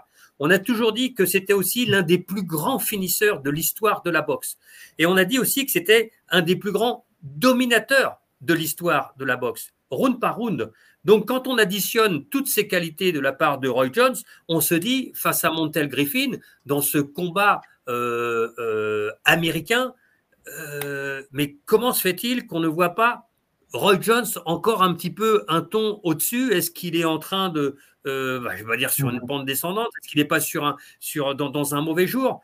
Mais c'est vrai que mine de rien, Montel Griffin, euh, voilà, il remporte des rounds petit à petit. Et, c'est vrai que quand on arrive dans cette, c'était la neuvième reprise, hein, oui, on n'a pas le droit de, frapper un boxeur à terre. Alors, il le dira après coup, euh, euh, Roy Jones, je n'ai pas vu, euh, je ne savais pas qu'il était à terre. voilà, là, je, suis là.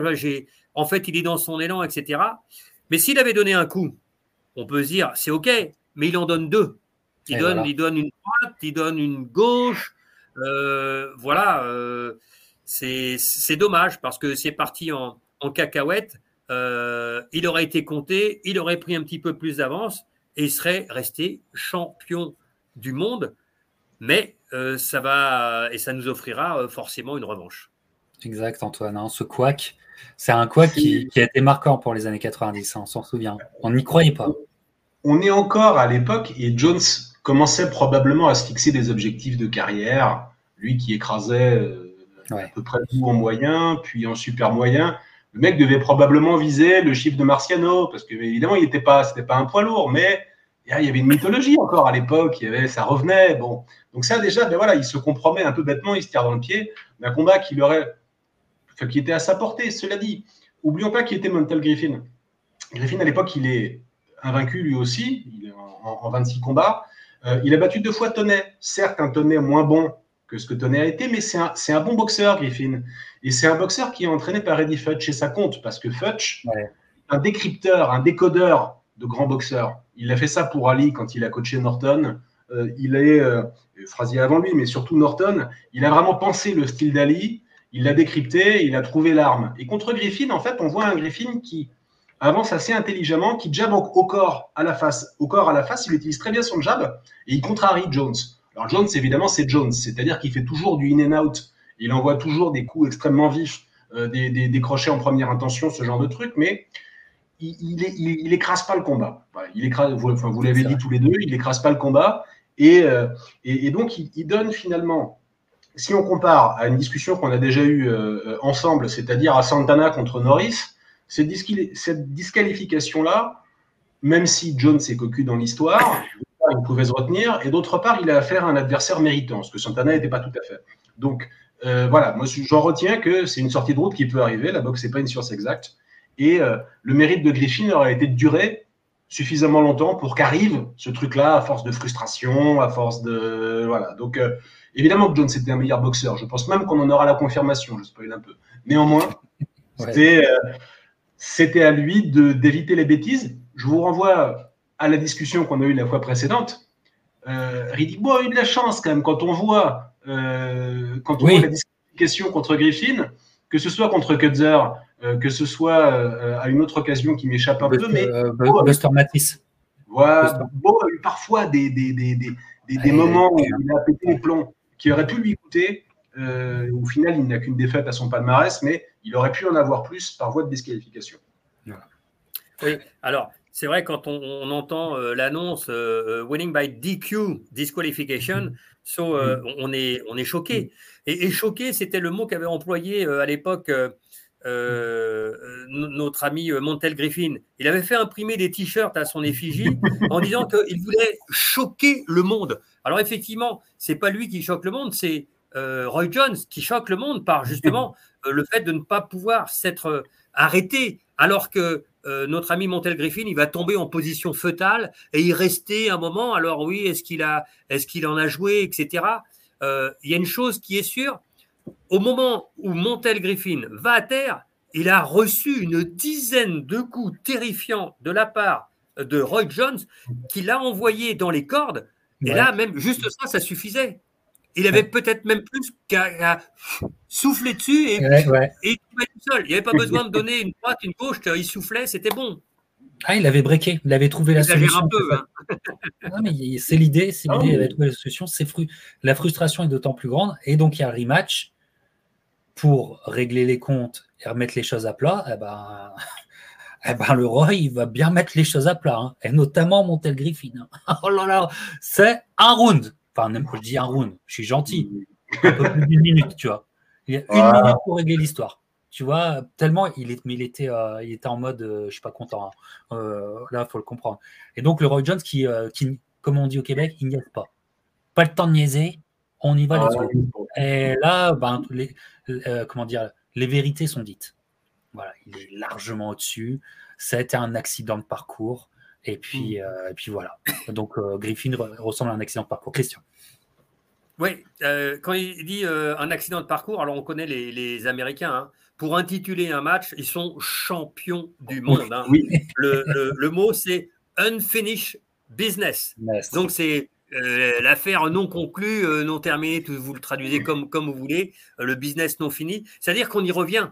Et là, on est vraiment dans, le business. Mais c'est vrai que Roy Jones, il a vraiment envie de faire passer cette controverse de l'histoire de, la boxe et de, son histoire. Il veut exploser. Il veut exploser justement Montel Griffin. Et il est parti dès le début de ce combat pour faire en sorte que ce, combat, il n'y ait, plus photo. On n'arrive pas au 9e round, on ne donne pas 8 euh, coups, 10 coups, etc. Non, non, ça s'appelle être le roi, le roi sur le, ring, qui danse, qui vole, euh, qui pique comme une abeille, comme le faisait euh, de son temps notre ah ami Mohamed Ali. Mais justement, il a juste envie d'effacer cette controverse de la plus belle des façons. Et quoi de mieux que de gagner et de l'emporter sur un chaos première reprise? Et surtout, on se rappelle de cette image de Griffin qui est à terre, euh, allongé tout du long du corps, avec euh, la tête, il essaye de remonter la tête là, les bras ballants. Cette image, elle est terrible. Et ça, c'est la, preuve que Roy Jones, euh, c'est de la dynamite, c'est un très grand boxeur. Et puis voilà, il se relève. C'était la première fois il se relève d'une défaite, hein, pas d'une défaite par disqualification. Mais dans la tête, il faut être, fort. Il faut être champion. Et, et Rod Jones, bah, il le démontre. Le démontre totalement. Et, euh, finalement, on, repart sur euh, ce moment proprement Roy, proprement roi, comme tu dirais, Christian, où à partir de là, Roy est ce, génie, ce génie où, et ça se voit, avec ça, par exemple. Jones contre Virgil Hill, ça, ça arrive, là on est en 98, et écoute, le combat, c'est 4 rounds. Voilà, on y va, ça, progresse tranquillement. Quatrième round, c'est là où c'est là tu te dis bon, moi j'aurais voulu qu'il soit, qu'il reste en super moyen, mais il est quand même chez les Milours dans une plénitude parce que euh, le Virgil Hill qui en a vu des vertes et des pas, mûrs, pas il fait une erreur, mais une erreur que en fait qui, n'en est pas une. Il fait une, il laisse une ouverture au corps alors qu'il est à distance. Tu te dis bon ben voilà, eh ben non, il se fait péter la cote en un coup. C'est incroyable. Euh, Virgil Hill souffre de douleur, s'en finit là. Mais cette ouverture et comment il le place, on est sur du choquant. On se dit, bon, allez, là, c'est le Roy qu'on connaît et on est parti pour, euh, euh, pour des belles choses. Voilà. Alors, ce, combat restera surtout pour le knockdown. évocation de votre part, messieurs? On avance Peut-être euh, toi, Antoine? C'est une des victoires les plus impressionnantes de Jones. Ouais, quand même. Il ne faut pas oublier quand même, enfin, je répète ce que j'ai dit tout à l'heure, c'est donner l'impression qu'un boxeur de valeur est un boxeur quelconque. Et ça, c'est c'en est l'illustration. Euh, il était un champion du monde vétéran qui aura en plus une carrière par ailleurs, par la suite. Bien sûr. Euh, il a très longtemps défendu un type WBA. Il a été battu que par Tommy Hearns à la décision. Donc, il a tenu comme les 12 rounds contre Hearns il n'était pas, il pas sur le point de se faire finir. C'était pas, il a juste perdu à la boxe. Bon, euh, il a perdu sa deuxième défaite en carrière, c'est contre le Mikhail Zevski, dont on a parlé tout à l'heure, et c'était sur terrain adverse. C'était une défaite plutôt méritoire. Enfin, franchement, c'est pas du tout un peintre. Et en effet, Hall of Famer. C'est euh, voilà, il contre un Jones qui lui fait ne fait rien comme tout le monde. Euh, et, il le fait tourner en bourrique. Alors pour l'anecdote, c'est même pas, vous avez vu sur l'affiche, c'est même pas un titre sanctionné, c'est même pas un combat sanctionné par la WBC. Il y a une embrouille derrière en fait. Ouais. Ils World Champion contre former World Champion. D'ailleurs, le combat est un catchweight. C'est vraiment une anecdote. Il est un peu au-dessus des 175, mais on s'en fout.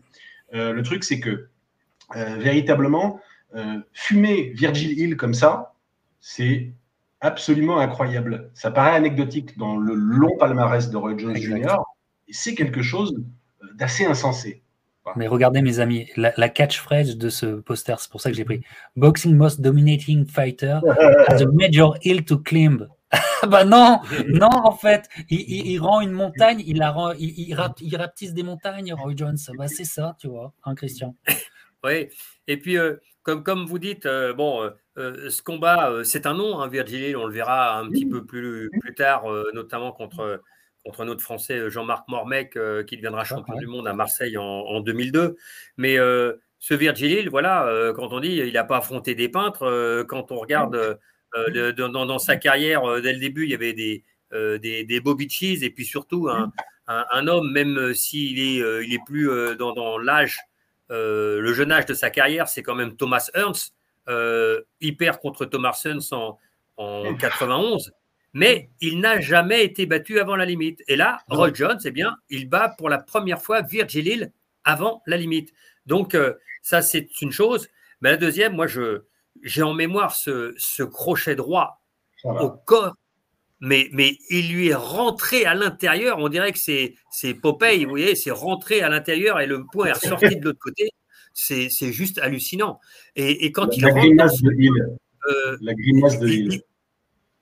Ah oui, il, sait très bien, euh, Virgil Hill, qu'à l'époque, il n'a pas beaucoup de cheveux, euh, puisqu'il s'est pratiquement rasé la tête, mais là, il en a perdu quelques-uns sur ce coup-là. Hein. Ah ouais.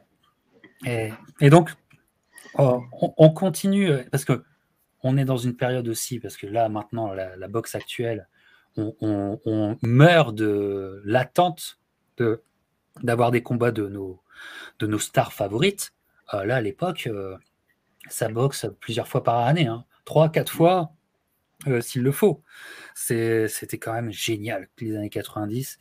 Puis euh, on arrive dans cet été 98 pour euh, un moment qui est de l'ordre de l'anecdote, mais qui est un moment qui va faire la carrière de son adversaire. Hein. Le mec va, vivre de ça. Encore aujourd'hui, il vit de ça. Alors, c'est un, moment qui est pour les aficionados de boxe, mais en France, euh, je crois que ça arrive à une mauvaise date parce qu'il y, y, a une histoire de Coupe du Monde à ce moment-là, tu vois. voilà. Donc, Roy Jones contre Lou Delval. Lou Delval, un super bon gaucher qui avait affronté quelques temps auparavant Virgil Hill chez lui dans le Dakota du Nord. voilà. et Roy Jones, eh ben, va dominer les débats, mais, mais, mais, il y a un round. Lou Delval euh, est dans un super bon timing avec une ouverture rikiki, l'ouverture. Et, la fenêtre de tir, elle est rikiki comme ça, mais boum, boum, une deux, décolle, magistrale, le meilleur une deux qu'il ait jamais donné. Et euh, Roy Jones, qui a été un peu euh, suffisant, boum, les fesses par terre. Alors, ça n'aura pas plus de conséquences que ça, mais mettre un knockdown légitime à Roy Jones à ce moment-là, en 98, mais les gens étaient dingues. Tu vois, et Lou Delval devient le mec qui a mis un knockdown à Roy Jones pour vous dire le niveau de génie de Roy Jones, quoi. On en était là, quoi. Alors, je forcément, j'ai gardé l'affiche parce que ce, moment-là, j'avais envie d'en parler avec vous. Il y a un très beau combat, euh, Kelly contre Gainer euh, avant, euh, dans cette soirée. Mais ça arrive le 18 juillet 98. Crois-moi qu'on était occupé à autre chose euh, à ce moment-là en France. Mais on a suivi par la suite euh, ce moment, Christian. Oui, euh, alors quand on parle de Lou Delval, on, se souvient qu'en 1995, il était sur le ring déjà face à, Roy Jones. Et il y a été même vraiment très souvent sur le ring parce que c'était son sparring partner. Donc euh, ça, ça c'est déjà une chose. C'était l'époque où il était payé, euh, euh, selon ce qu'on pouvait lire de l'époque, 750 dollars par semaine. Cette fois-ci, voilà, il va toucher presque un million de dollars de, de bourse ou 850 000 exactement. donc voilà, ça, ça c'est déjà une, une, première chose. Mais face à un boxeur comme Roy Jones, on s'aperçoit que même si le combat va au bout des, des, des 12 rounds, on a encore un, un, Roy Jones qui est dominateur. Quoi. Il remporte pratiquement tous les rounds. Euh, il fait preuve d'une classe, euh, je ne vais pas dire d'une suffisance aussi, euh, parce qu'à certains moments, on se dit, tiens, allez, on, a envie de voir terminer son, adversaire. Mais pour moi, de, la carrière de, de Roy Jones, c'était quelqu'un qui était exceptionnel parce que sur le ring, il se passait toujours quelque chose. Et ce quelque chose, c'était des étincelles. C'était des étincelles de génie, des étincelles de classe. C'était un boxeur qui pouvait sortir n'importe quel coup de sa garde, euh, de droitier, de gaucher, de, euh, parce que sur le ring, euh, on savait plus où il était et son adversaire ne savait plus où il était. Se placer techniquement face à Roy Jones, c'était d'un compliqué, mais énorme. Pour, pour essayer de décrocher ou décocher un coup, c'était quelque chose, je ne vais pas dire d'insurmontable, mais ou, sinon d'impossible, mais c'était euh, euh, voilà, c'était Roy Jones, l'art de l'esquive, l'art de la défense, l'art du contre aussi. Et Roy Jones, il était capable de vous rendre fou un boxeur. Euh, Lou Delval a été un petit peu fou sur ce, sur ce combat, mais par contre, il y a une chose qu'il a réussi à faire, c'est de rester debout et de terminer le combat en deux rounds. Tout à fait. Ouais. Tout à fait. Et, ça sera le, fait, l'un des faits d'armes de Lou Delval. il fera des championnats du monde, notamment en France d'ailleurs, mais euh, c'est l'un des faits d'armes. Euh, et puis c'est aussi, c'était aussi euh, là où Roy va commencer à accumuler les ceintures. Là, c'était un début d'unification, comme vous le voyez sur l'affiche. Ça va continuer par la suite. Antoine, tu veux réagir ou on avance? Delval, pour, pour, dire que je lui crois, j'ai lu ça quelque part, un héritage portoricain, il était bon de le souligner. Ah par ailleurs, il était gaucher, donc toujours un peu empoisonnant malgré tout à, côté. Et puis, euh, euh, il y a un moment, euh, un moment très Roy Jonesien pendant le combat, où là, alors c'est un chambrage particulier. À un moment donné, il, se, il tourne la tête vers l'arbitre, il regarde plus Delval et il met un coup qui porte. Ce qui est un truc, voilà, bon, mais, mais, il l'aura payé parce que plus tard dans le combat, il finira sur les fesses, ce qui n'est pas si courant. C'est la première fois qu'il va au tapis. Je crois que c'est son 38e combat pro et c'est la première fois qu'il va au tapis. Donc, euh, euh, Delval avait bien mérité pour son effort. Et Lou Delval ne sera jamais mis KO de toute sa carrière, me semble-t-il. Ce qui montre qu'il avait quand même, voilà, il en avait sous le capot. Le brave homme, il n'avait pas tous les talents, mais au moins il savait encaisser. Ouais, ouais, tout à fait. Euh, Alors, quand, Antoine parle de ça, parce que c'est justement, on se dit, on, sait, on sait jamais d'où ça vient, comment ça vient, etc. Alors, il y a, il y a, plusieurs images qui, qui, reviennent dans la carrière de, de Roy Jones sur des actions euh, techniques, sur des gestes euh, qui sont venus d'une autre planète. On, a parlé euh, justement de, de Toney face à, à, Jones dans cette troisième reprise où l'effet de miroir et tout d'un coup du miroir sort un, punch de, de, de, Roy Jones. la même chose ici, comme le dit très justement Antoine, il regarde l'arbitre, il donne un coup. Bon, ça, il l'avait fait à plusieurs reprises. Alors, je me rappelle plus euh, de quel boxeur, mais c'était un, adversaire chauve. Euh, je ne sais plus, il faudrait que, euh, revenir dedans. Si vous voyez cette image qui, était. on ne l'avait pas commenté en direct, mais on l'avait vu sur, par cassette. Il se retrouve face à, cet adversaire. Il commence à mettre un gant dans le dos, un deuxième gant dans le dos. Et là, il va, et puis tu as l'adversaire qui essaye de, le frapper, il touche, il touche pas. Ah ben voilà, c'est ça. Et voilà oh, Suffit de demander. on le revoit, allez, on le revoit, on se fait plaisir. Alors, qui, qui est l'adversaire? Eh ben, je me souviens plus, je me souviens plus parce que je voulais, euh, je voulais parler d'un. Euh, je crois que ça arrive après. tous, mais, mais, mais je ouais, sais plus, qui voilà. Et, euh, ah, effectivement, regardez. Mais c'est cette image, cette image, elle a fait le, le, tour des, des, amateurs de boxe, ah, des pugilistes qu'on était. Euh, c'est parce qu'on avait fait, euh, à un moment, on avait fait des, justement les gestes de, la boxe avec, euh, avec Olivier Cocatrix, euh, qui travaillait avec moi à l'époque. Et ça, c'était une image qu'on avait mise justement dans, ce, dans, dans ces. Je ne sais plus si on avait fait un top 10 des, des, actions de, la boxe, mais ça, c'était en, en, bonne position. Ah. Et c'était du Roy Jones. Voilà, c'est ça, Roy Jones. Et c'était du Roy Jones. Et, et, à noter aussi que dès ce moment-là, euh, il va avoir une accumulation, comme vous le disiez Antoine, d'adversaires gauchers. Et qui va faire aussi la réputation de Roy Jones en tant que mec qui euh, n'a pas de souci avec les gauchers, qui a la science de euh, battre les gauchers. Ça vient aussi de là. Ça vient aussi d'un combat oublié, mais là qui va finaliser une unification de titres, qui va permettre à Roy Jones de, de, s'installer chez les mi-lourds au même titre que les légendes dont je vous ai parlé auparavant dans l'histoire dans de cette catégorie, c'est contre Reggie euh, Johnson, qui était vraiment un bon boxeur. Reggie Johnson, gaucher aussi de son état. On est pour une unification du, euh, euh, du titre. voilà, combat oublié, mais c'est pour vous montrer que va s'accumuler à cette période-là un problème que seuls les génies, que seuls les surdoués peuvent connaître, c'est le manque flagrant d'adversaires euh, charismatique. Et parce que la boxe, alors on peut parler évidemment de ce, combat, qui est un combat euh, intéressant, Antoine, si tu veux en parler, il n'y a pas de souci, mais euh, la boxe n'est pas qu'un sport, la boxe est un business. Et la boxe, c'est aussi c'est vendre un combat en tant qu'événement. Et tu as besoin des noms. Quand tu sais, on dit le name. Et avec ce combat-là, parce que ce combat-là, pugilistiquement parlant, intrinsèquement. C'est vraiment de la belle qualité qui vous est proposée. Mais sauf que c'est difficilement vendable quand même. Et ça va devenir un peu la rengaine pendant cette période de temps de la carrière de, euh, de Roy Jones. Euh, messieurs, qu'en pensez-vous?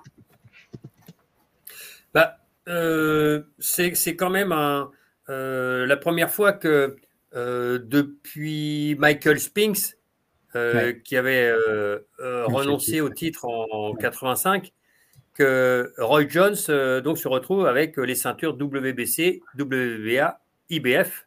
On ne parle pas de la WBO, mais voilà, qui, est le, champion du monde incontesté des lourds légers. Il y, a une chose. Oui, Captain. Le, le lineal champ, le champion linéal, c'est Roy Jones. Ah, il y, a une chose qu'on n'a qu'on pas trop évoquée, euh, depuis le début de, cette émission, c'est euh, euh, l'évolution morphologique de Roy Jones. Parce que Roy Jones, depuis le début, c'est un beau boxeur, c'est un athlète. Alors, on a l'habitude de voir des boxeurs qui montent de catégorie et qui s'empâtissent un petit peu. voilà, bah c'est, il, est, champion, le capitaine. Hein. parce que on s'aperçoit pas, on dit c'est toujours Roy Jones, mais il était en super moyen, euh, il était en moyen, il était en super moyen, et voilà, il gravit allègrement les échelons, mais avec une musculature et, surtout à l'entraînement, c'était quelque chose. Quand on voyait des séances d'entraînement de Roy Jones avec papa derrière, ça y allait. Alors, il y avait la vitesse quand il était à la poire, c'était un truc phénoménal. J'avais eu l'occasion de, on a eu l'occasion avec Jean-Claude de, le voir une fois, enfin plusieurs fois. Vous savez, juste avant les combats, ils ont une dernière, une dernière petite séance, pas de sparring, mais voilà. Media workout. On avait, on n'a jamais vu ça avec Jean-Claude. C'était vraiment un, athlète hors norme et on l'a vu évoluer au fil des années. Euh, voilà, avec cette prise de poids, c'est pas une prise de poids, c'est une prise de muscle. Et c'est une prise de muscle. Vous savez très bien que quand vous prenez, vous voulez prendre du, poids et monter euh, là-haut, allez, on vous dit ah mais euh, vous allez perdre en vivacité, vous allez perdre en vitesse, vous allez perdre en vélocité, vous allez gagner en puissance, mais les coups vont moins partir. Mais jamais on a vu ça du côté de, de Roy Jones ça partait toujours à une allure phénoménale, quelles que soient les catégories. C'est vrai, c'est vrai.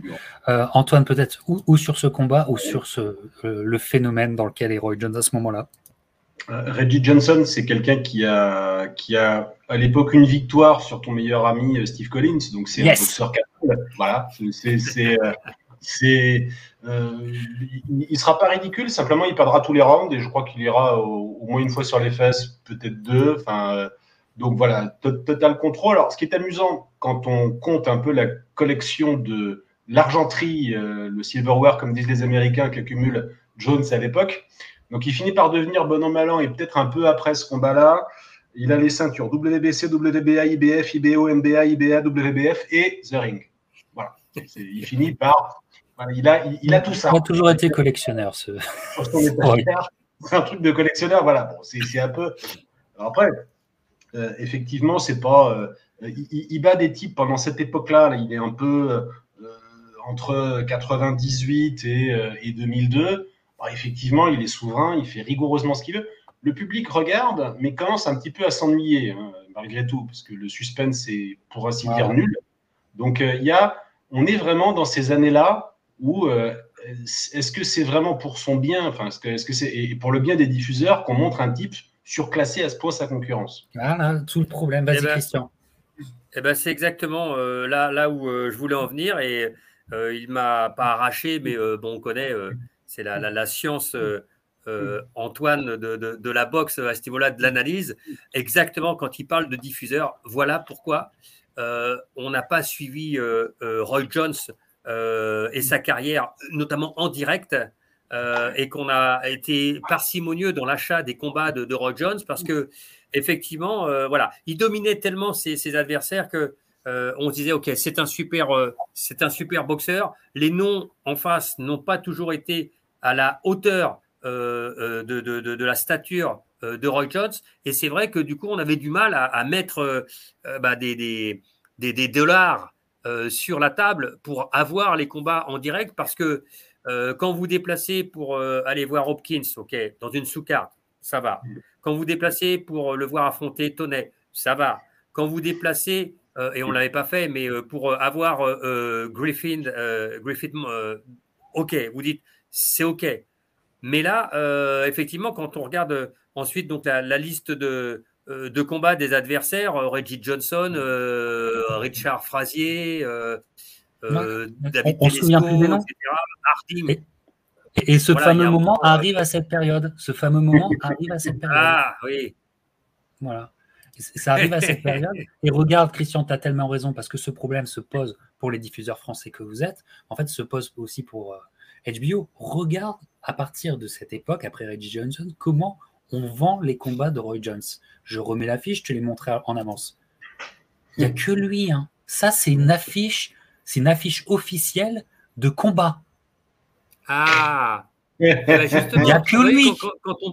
Quand, on, parlait de, de, la, physionomie, physiologie de, Roy Jones, je ne me rappelais pas du tout de cette affiche, mais Anatomy Champion.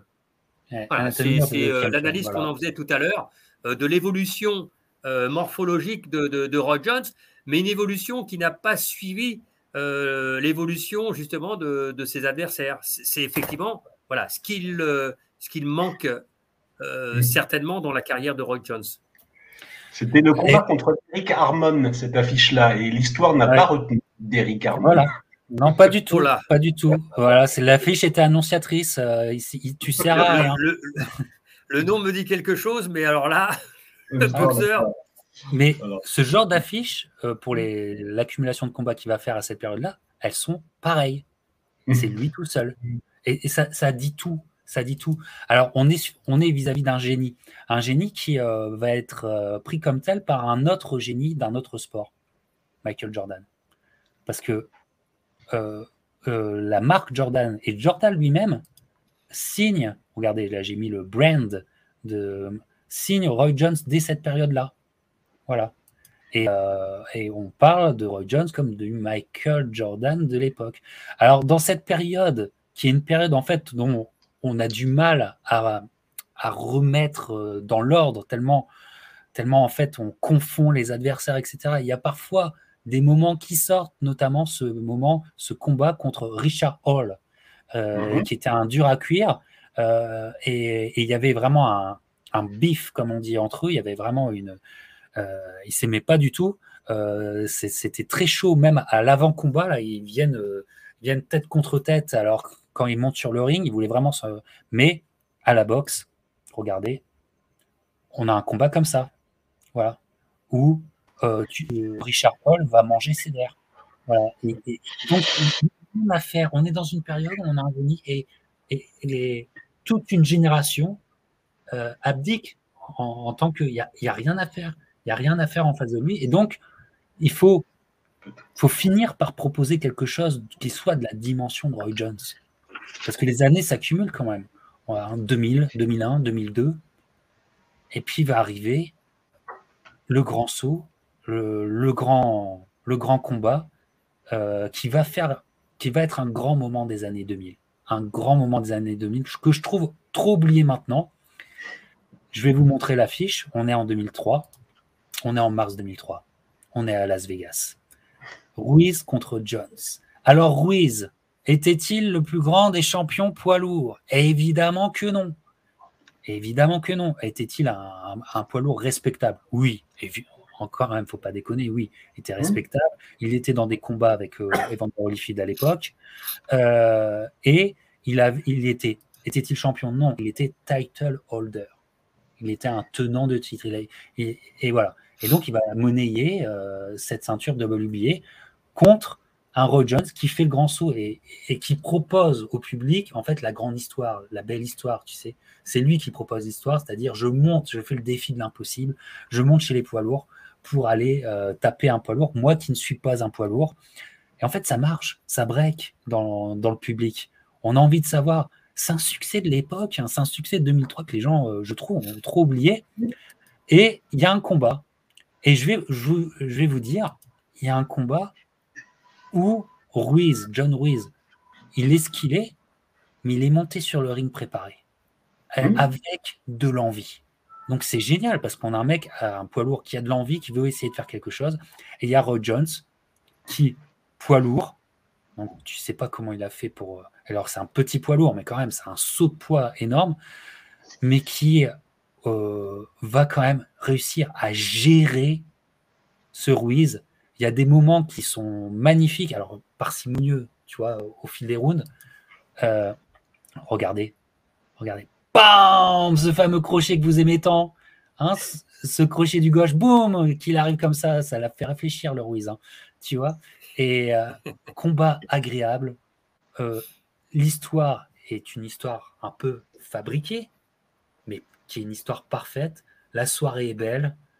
C'est un grand moment de boxe pour un génie de la boxe. Euh, cette soirée, Christian, quel souvenir, quelle analyse tu en as? Bah, euh, euh, Captain, tu es en train de parler euh, d'un moment d'histoire. Le moment d'histoire, il est même, c'est plus qu'un moment d'histoire. Parce que ça fait depuis 1897, le siècle dernier, qu'un boxeur n'a pas remporté un titre des poids lourds en étant monté depuis la catégorie des poids moyens. Ce boxeur, il s'appelle Bob Fitzsimmons. À chaque fois qu'on faisait des petites rétros, euh, ben voilà, c'était Bob Fitzsimmons qui était donc le premier et dernier boxeur poids moyen à avoir remporté un poids lourd. Alors ça déjà, c'est un premier, c'est un premier point.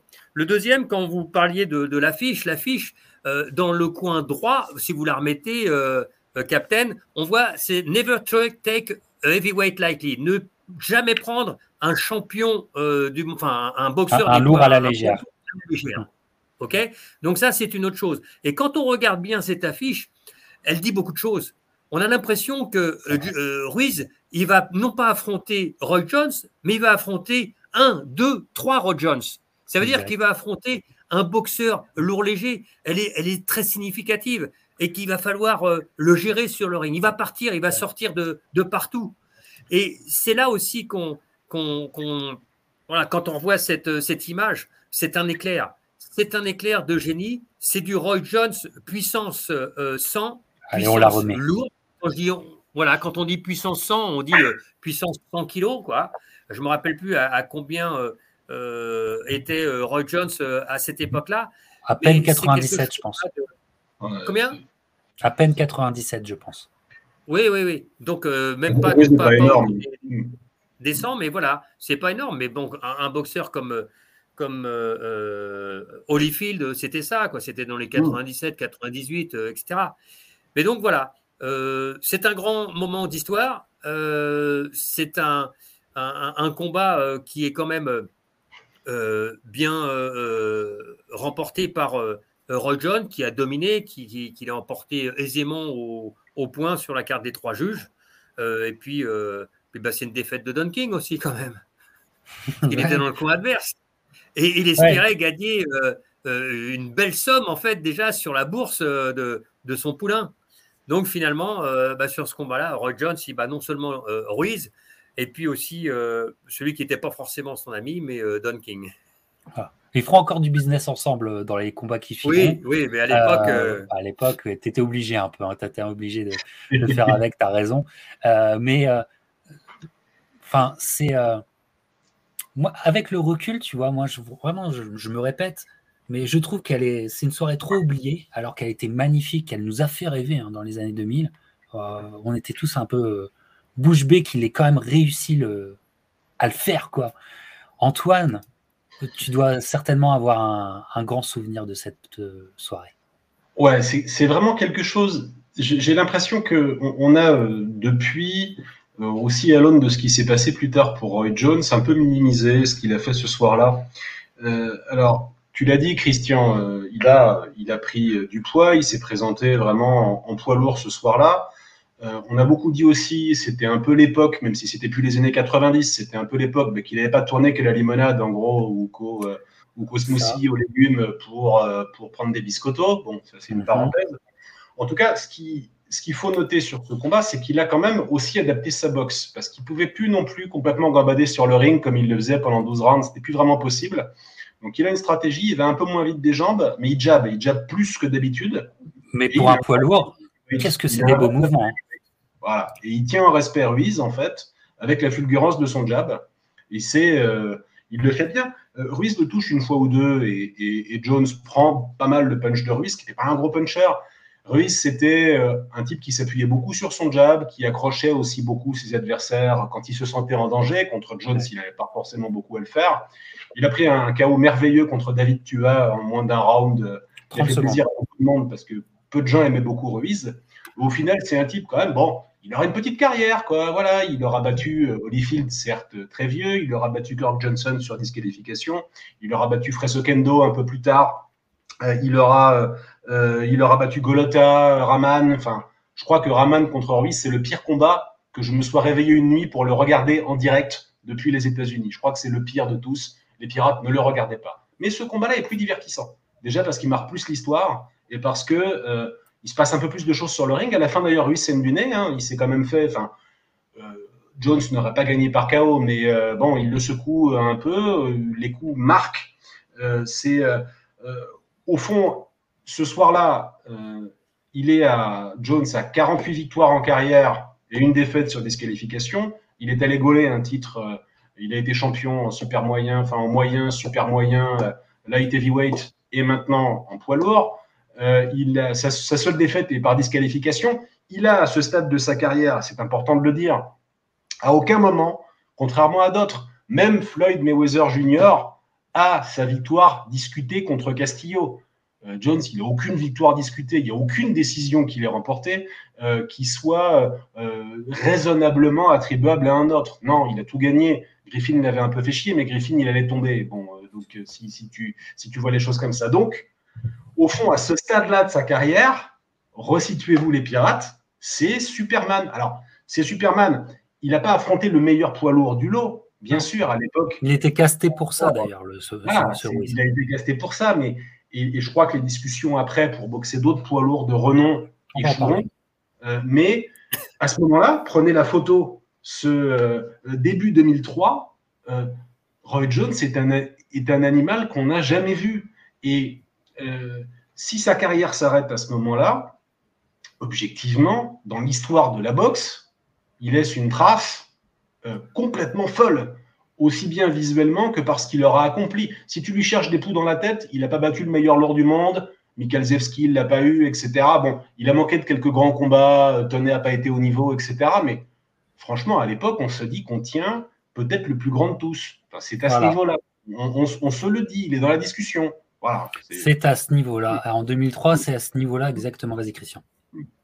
Oui, alors, quand, quand, on parle de ça aussi, euh, et pour faire euh, une grande carrière, il faut aussi être un grand communicant.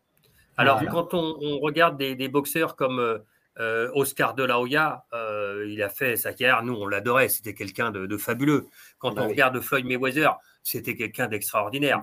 Il se trouve que Roy Jones, qui a été l'un des, meilleurs boxeurs de la planète, toutes catégories confondues pendant des années, n'a pas eu euh, cette capacité à enflammer aussi euh, et les médias et peut-être les spectateurs. Et euh, ce qui est prouvé d'ailleurs pour ce combat-là, on est au Thomas Max Center et il y a seulement une dizaine de milliers de spectateurs sur les 18 000 places.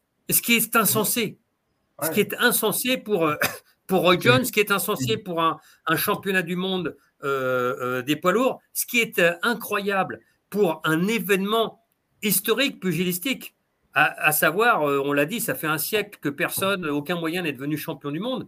Donc euh, voilà, ça c'est une chose. Et, du coup, HBO euh, à l'époque, qui pensait faire 1 million 800 000 ventes, n'en avait fait que quelques 500 000.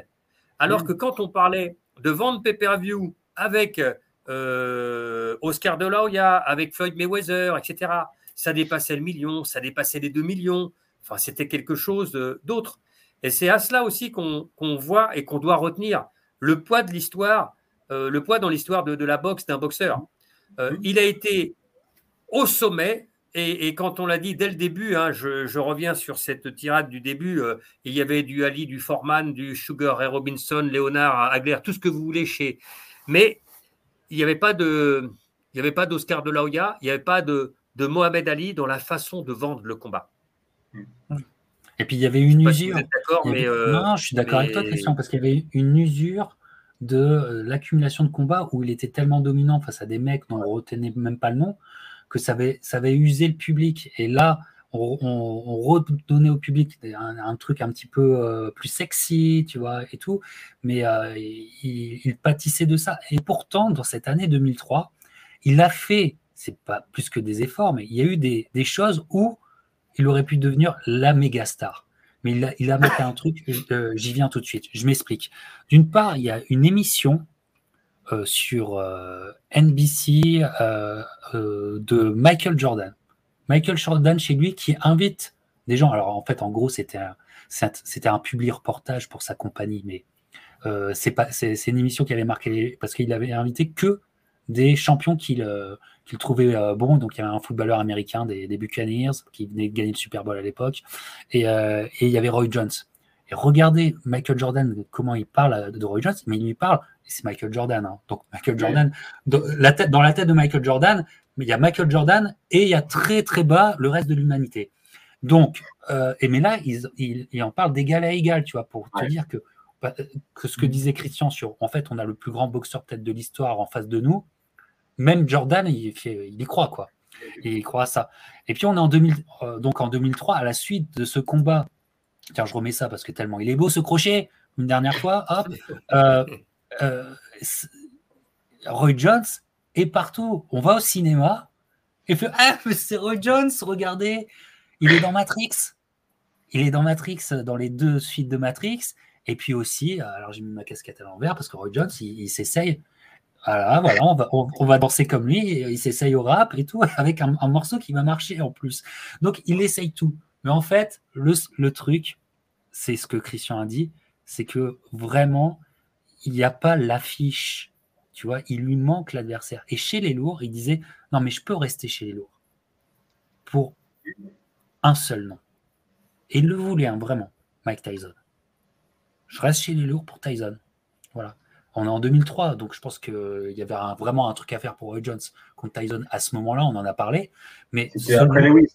Voilà. Le Tyson il, voulait Tyson pour le, pour le nom, tu vois. Euh, et, ça ne se fait pas. Et donc, il ne restera pas chez Lourd. Sportivement parlant, moi, j'aurais bien voulu. Alors, ça aurait, ça aurait bidé. Hein, il n'y aurait même pas eu 50 000 achats. Hein.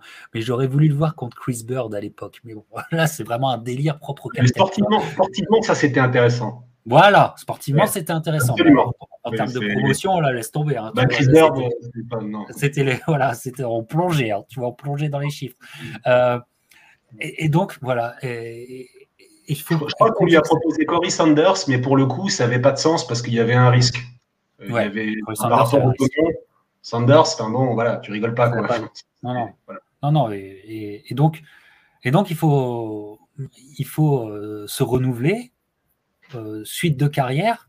Mais en fait, la suite de carrière va arriver finalement à la conférence de presse d'après-combat, parce qu'il y en a un qui vient chauffer, qui a une grande bouche, euh, qui est d'ailleurs dans ce registre, il est excellentissime, c'est Antonio Tarver. C'est Antonio Tarver. Et donc, il y a euh, le retour en mi-lourd pour Roy Jones. Donc, il faut reperdre ces, on va dire, ces 15 kilos euh, là. Pour un combat qui arrive finalement vite, hein. regardez, ça c'est la première affiche. il, qui arrive en 2003, donc de mars à novembre, en, finalement pour refaire cette descente de poids c'est pas si long que ça, hein, tu vois. Jones contre Tarver, Tarver était chaud bouillant parce que Tarver est de la même génération que Roy Jones. Et que, mm. en fait, c'est enfin, enfin, on a le némésis de Roy Jones sur le ring. Enfin, on peut jouer là-dessus, sur une vraie rivalité. Et il y a ce combat qui va se faire au Mandalay Bay, si je ne me trompe pas, de, de Las Vegas. Oui. Avec un combat où Roy Jones, on sent quand même que cette perte de poids, se remettre dans le bain des Milours, c'est pas simple. Alors, euh, il y a un combat qui est un combat compliqué parce que euh, Tarver, lui, euh, reste prudent à chaque fois face aux attaques de, Roy Jones. Donc, il joue la sentinelle. Il avait des longs segments, mais au niveau de ses appuis, il restait loin et il essayait d'attaquer de très très loin. Donc, vous, regardez le combat, vous comprendrez ce que je dis. Mais il a beaucoup de séquences, le Tarver il a une accumulation de séquences et même il arrive à mettre dans les cordes et à, coincer dans les cordes Roy Jones, ce qui était quelque chose d'inhabituel, pour finalement un combat qui valait à la décision, qui valait pour une victoire de Roy Jones. Et alors là, c'est une victoire contestée et peut-être contestable, cher Antoine. C'est pas fréquent dans la carrière de, Jones, on l'a dit, et, et là c'est bien le cas. On la tient, cette victoire un peu dracro qui n'est pas scandaleuse. Euh, si on se fixe, par exemple, au stade de CompuBox après coup, on s'aperçoit que oui, elles sont pas vraiment à l'avantage de Jones cette fois-ci. C'est pas net. L'impression visuelle, tu as dit que Jones s'est retrouvé dos au corps d'une paire de fois. L'impression visuelle, elle n'est pas très flatteuse non plus pour Jones dans ces moments-là. Euh, il a été plutôt dominateur au centre du ring, mais quand il s'est laissé déborder, déporter pardon, sur le côté, eh bien, c'était pas tout à fait la même limonade. Donc, en effet, il gagne autour de. Enfin, je crois que je pointe le combat à 115-113 pour lui, mais la dernière fois que je l'ai fait, ça commence à dater. Donc, les, cartes sont serrées. Donc, en effet, tu peux pas dire cette fois-ci que euh, un, surhomme a battu un homme comme les autres. C'est un combat qui est meilleur dans les championship rounds qu'au début. Il est très tactique pendant 8-9 euh, rounds. Ça s'emballe un peu à la fin. Peut-être vous passez le début du combat en accéléré, les pirates. C'est un peu plus fun à la toute fin, mais en effet, il y a de quoi alimenter la grande bouche de Tarver qui peut s'estimer un peu victime du système en l'espèce en disant bah oui voilà on prend ma ceinture mais c'est parce que c'est les Illuminati et Don King qui ont décidé et etc etc il peut tenir ce discours là de manière assez légitime euh, et, il ne s'en privera pas il s'en privera pas. Le connaissant s'en privera pas. Christian ça, reste un souvenir rappelons qu'il est gaucher. Et pour une fois un gaucher pose un problème à Jones. Exact. Exactement. Il, pose un il pose un, un, problème. Et puis euh, et puis il est grand.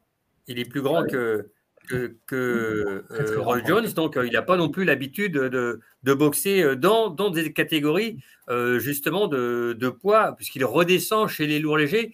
Mais on l'a dit, et juste pour terminer ce, chapitre, ce premier chapitre de l'histoire Jones Tarver, il réécrit et où il écrit l'histoire, puisque en fait, il devient le premier boxeur champion du monde des poids lourds à redescendre en lourd léger et à remporter un titre. En milo, en euh, donc il, aime bien ça, mais bon, euh, euh, voilà, c'est juste, on pourrait dire des, petites statistiques. C'est pas ce qu'on attend de, de, Roy Jones.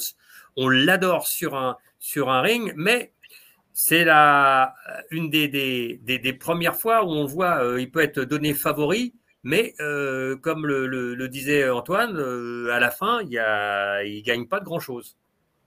Il pesait encore 183 livres à 5 jours du combat.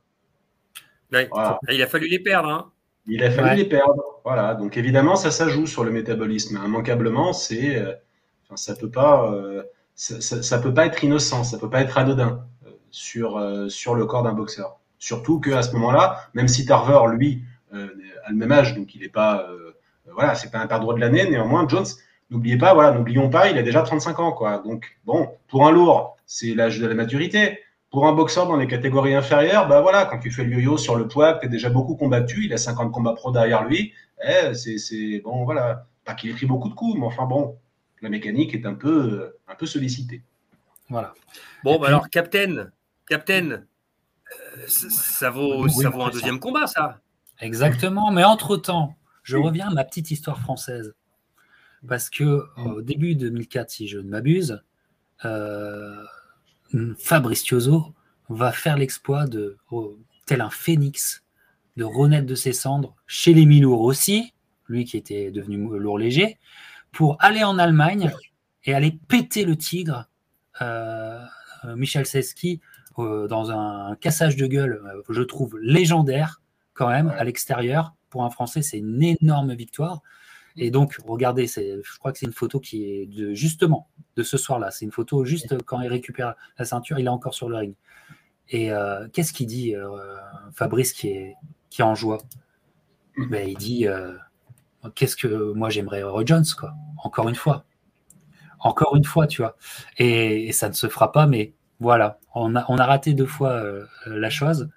Et, et donc, comme tu le dis, Christian, avec Tarver dans l'histoire, il n'allait pas laisser passer l'occasion d'avoir un rematch. Regardez l'affiche.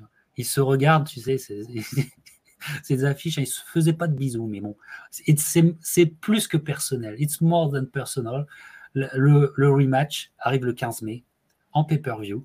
Alors là, ça va faire. donc, on entame l'année 2004 de Roy Jones, qui va être une année, on vous le dit, terrible. C'est très personnel entre deux. Bon, moi j'aime beaucoup Tarver, j'aime beaucoup son personnage.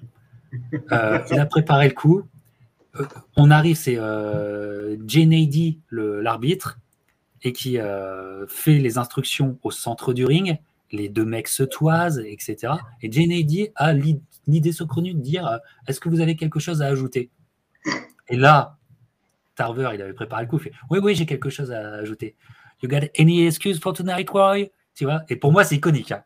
parce que quel boxeur va parler? Personne ne parle, tu vois. Et là, non, non. Et là, ça, tu vois que Roy, il s'y attendait pas. Il est un peu, ah, il est un peu, et, comment, il, est, il est vexé, quoi. Tu vois. Et donc le combat commence. Premier round. Et le premier round, on l'a tous oublié, mais le premier round est un grand round de Roy Jones. Il revient. Il est bien. Il domine les débats. Son crochet pour, euh, pour complètement bloquer le jab de, de Tarver. Il est là. Bon déplacement. Ah, ben, pour un round d'observation, on a l'impression que Roy il est en train de nous dire euh, Je suis revenu, les mecs, vous inquiétez pas. Et Tarver, euh, il n'a pas de solution sur ce round d'observation. Il revient, il y a Buddy McGear qui est dans son coin, euh, qui lui dit écoute, calme-toi, reviens à des choses qu'on a travaillées sur ton jab, pense au timing, une, deux, tu travailles que ça. Deuxième round, ça part bien pour Roy, voilà. Euh, Roy même commence à prendre ses airs. Il y a une tentative de, euh, crochet qui passe dans la garde de, de Tarver, mais Tarver, voilà, boum, et sur, il y a, cette, euh, cette gauche qui arrive, en plein, pleine mâchoire, ça va très vite. Même au ralenti, ça va très vite. Et là, là, on est, on est bouche bée. Là, on est choqué. Il y a Roy qui tombe tel un arbre. Roy qui tombe, chaos pour le compte. Et là, on est pétrifié. On est pétrifié. La défaite par chaos de Roy Jones sur une erreur technique, sur un coup, sur une seconde, sur un millième de seconde, euh, Tarver passe. Et c'est un énorme chaos et c'est un retentissement. Euh, le, king, le roi, eh ben, le roi peut prendre un chaos. Je, j'en revenais pas, moi. J'étais comme ça, je me pinçais, euh, Christian. Et toi? Oui, bon, on se pensait, on se pense aussi après à, la déclaration d'Antonio Tarver à la fin du combat, quand il dit euh, ce combat-là, euh, bah, c'était simplement euh, Marvin Hagler contre Thomas Ernst. Voilà, donc Tarver, il, place la barre très haut En, voulant dire que voilà, il fait partie des, grands de, l'histoire. Alors, Jones, il a été battu une seule fois, c'était pas DQ, disqualification, dans ses 50 premiers combats. On en a parlé, c'était contre Griffin. Mais là, voilà, le monde est choqué. Euh, euh, peut-être encore plus pour euh, Roy John qui ne s'attendait pas et qui n'avait jamais connu une coupure d'électricité comme ça chez lui de toute sa carrière, parce que ce, voyage au tapis est, phénoménal. C'est l'un des, grands moments de la carrière de, Tarver, mais c'est aussi l'un des grands moments de l'histoire des grands boxeurs, pound pour pound, donc des, meilleurs boxeurs de l'histoire, qui tout d'un coup, sur, sur un coup, un éclair, euh, bah voilà, euh, se font électrocuter. Lui qui avait l'habitude d'avoir la foudre dans ses poings, euh, des éclairs dans ses déplacements, là, il se fait prendre, il s'est fait court-circuiter par travers. Et, nous aussi, on a été, comme le, le, public présent là-bas, on s'est retrouvé sur les pieds debout et se dire, c'est pas vrai, Roy Jones a été électrocuté.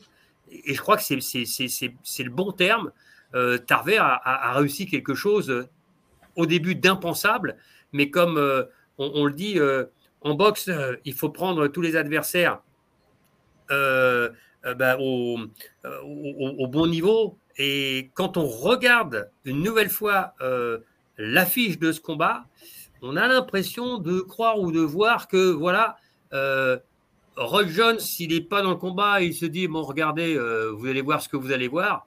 Mais euh, Tarver, lui, euh, il se dit attends, toi, toi, tu vas voir ce que tu vas voir. C'est cette image quand on fait des affiches, on regarde bien, on les a étudiées euh, pendant pendant des années. voilà, elle n'est pas faite n'importe comment cette affiche. Et, on a, moi, j'ai vraiment l'impression que c'est ça. Tarver, elle lui dit attends, là, cette fois, tu vas voir. Et ben, on a vu. Antoine, on a vu. Hein T'étais choqué aussi, Antoine? Évidemment que j'étais choqué. On était tous, on était tous comme de ronds de flanc. Euh, d'autant plus que même si le premier combat avait été serré et de manière inattendue, on imaginait que Roy Jones avait corrigé, euh, enfin qu'il s'était mieux remis de son retour à 175. Et puis, et puis bon, rappelons-nous Tarver. Tarver n'était pas un type qui jusque-là avait eu une immense carrière. Hein, on va pas se mentir. Il avait une défaite en carrière contre Eric Harding, qui n'était pas non plus un, un super champion. C'était pas un très grand Tarver, objectivement il a, même s'il avait des atouts physiques, même si on s'apercevait qu'il avait. Euh, voilà. C'était un bon boxeur, mais il était boring, quoi, tu vois. Mais c'était pas, voilà, c'était pas un type qui avait franchement fait se lever les foules jusque-là. Ça ne ressemblait pas du tout à Antonio Tarver de mettre KO euh, Roy Jones Jr. Et le KO en particulier, alors, il est très bizarre, ce, enfin, il est très bizarre. Tout le monde l'a revu 50 fois, mais parce que Roy Jones est dos aux cordes, mais il arrive à mettre un gauche-droite qui a l'air très réussi. Et en fait, sa droite glisse sur le menton de Tarver plus qu'elle ne le tamponne. Et Tarver lance la gauche au même moment, donc par-dessus la droite. Euh, Tarver lance, la, lance son bras arrière juste au même moment. Et lui, il le chope de la bonne façon, en fait. C'est, et il le couche. objectivement, c'est. ça devait arriver probablement un jour à Roy Jones compte tenu de sa trajectoire, puis aussi compte tenu de ce qu'il est devenu après. Non, Roy Jones était voué un jour ou l'autre à avoir ce genre de déconvenu. Euh, C'était pas le type qui allait arrêter à temps. Euh, la suite nous l'a en plus prouvé, euh, mais euh, que ce soit arrivé contre Tarver est finalement un truc assez rigolo parce que c'était assez inattendu parce que Tarver était un personnage, comme tu dis, Captain. Donc il y a un côté finalement, plaçons-nous sous un angle mythologique, il y a un côté, ben voilà, tu n'es qu'un homme, tu perds contre Antonio Tarver. voilà, il y avait et je, dois dire que ça m'a, ça m'a, autant j'aimais bien Roy Jones, autant le truc m'a profondément choqué, autant ce qui est arrivé à ce moment-là m'a pas déplu. Euh, voilà. au bout d'un moment, ben voilà, tu joues avec le euh, bah, et ben, tu vas finir par te faire sanctionner. C'est euh, bon, mais quelle image, quelle image. C'est aussi saisissant. il a du mal à s'en remettre, hein, Christian. C'est aussi saisissant que, que, Pacquiao contre, contre Marquez 4, cette image-là. Ah, Marquez 4 a plus marqué les pirates un peu plus jeunes, mais c'est aussi saisissant. Voilà, c'est vraiment, c'est, et encore Pacquiao est perdu peu de temps avant, mais là, c'est, Voilà. Et, alors, comme, comme le dit euh, euh, Antoine, euh, c'est vrai, il parlait de la trajectoire, la trajectoire, etc. Roy Jones, c'est pour l'instant un, un, 25e championnat du monde. C'est le troisième simplement pour, pour Tarver à l'époque. Les, deux boxeurs ont le même âge, 35 ans. Mais après, on se dit, ouais, euh, ce sont plus des, des, perdreaux, euh, des perdreaux de l'année. Euh, et à 35 ans, on se demande, mais qui est dans la force de l'âge? C'est clairement, clairement un tournant dans la carrière de, Roy Jones. Quand on a dominé les années 90 et qu'on se retrouve, oui, arrivé sur le toit du monde des poids lourds au début des années 2000, mais allongé face à Antonio Tarver, dont on a dit que ce n'était pas vraiment le phénomène de sa génération. Euh, on se pose des questions pour Jones et c'est clairement le tournant de la carrière de Roy Jones. Roy Jones, euh, on va dire, est fini pour la boxe parce qu'il continuera de combattre quand même encore euh, ah plus d'une décennie ou une, quinzaine d'années. mais voilà, on a suivi Roy Jones et, pour nous, même s'il va y avoir un troisième combat contre Tarver, etc., qu'il va y avoir, voilà, pour nous, et pour moi, la carrière de Roy Jones, elle s'arrête là aujourd'hui, très clairement. Ah d'accord. Là, tu, le mets là, parce que ça sera ça, un, des thèmes euh, de la discussion que je voulais avoir avec vous, c'est où placer, où placer l'arrêt de sa carrière, puisqu'il n'a pas réussi à s'arrêter. Il faut que ce soit les écrivains de boxe ou les analystes qui, le, qui euh, le fassent pour lui. quoi. Et donc, euh, pour toi, c'est intéressant, Christian, que tu, tu, tu le mettes là. Pourquoi?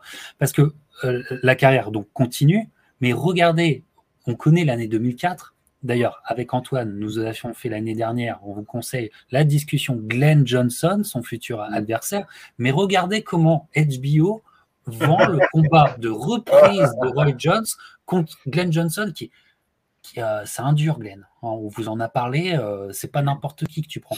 Mais regardez l'affiche. Regardez l'affiche. Mais c'est comme si, comme si le, point d'interrogation et comme si ce, ce choc qu'on a eu euh, quelques mois auparavant n'avait pas eu lieu. Tu vois, il est encore tout seul sur, tu vois, il est encore tout seul. Et, et là, et eh ben, là, c'est ce qui est, ce qui est assez dommage, c'est qu'il ne, comment dire, il, euh, il ne s'est pas remis de ce chaos contre Tarver. Il reboxe trop vite, finalement. Il reboxe trop vite. Et Glenn Johnson prend sa chance à fond.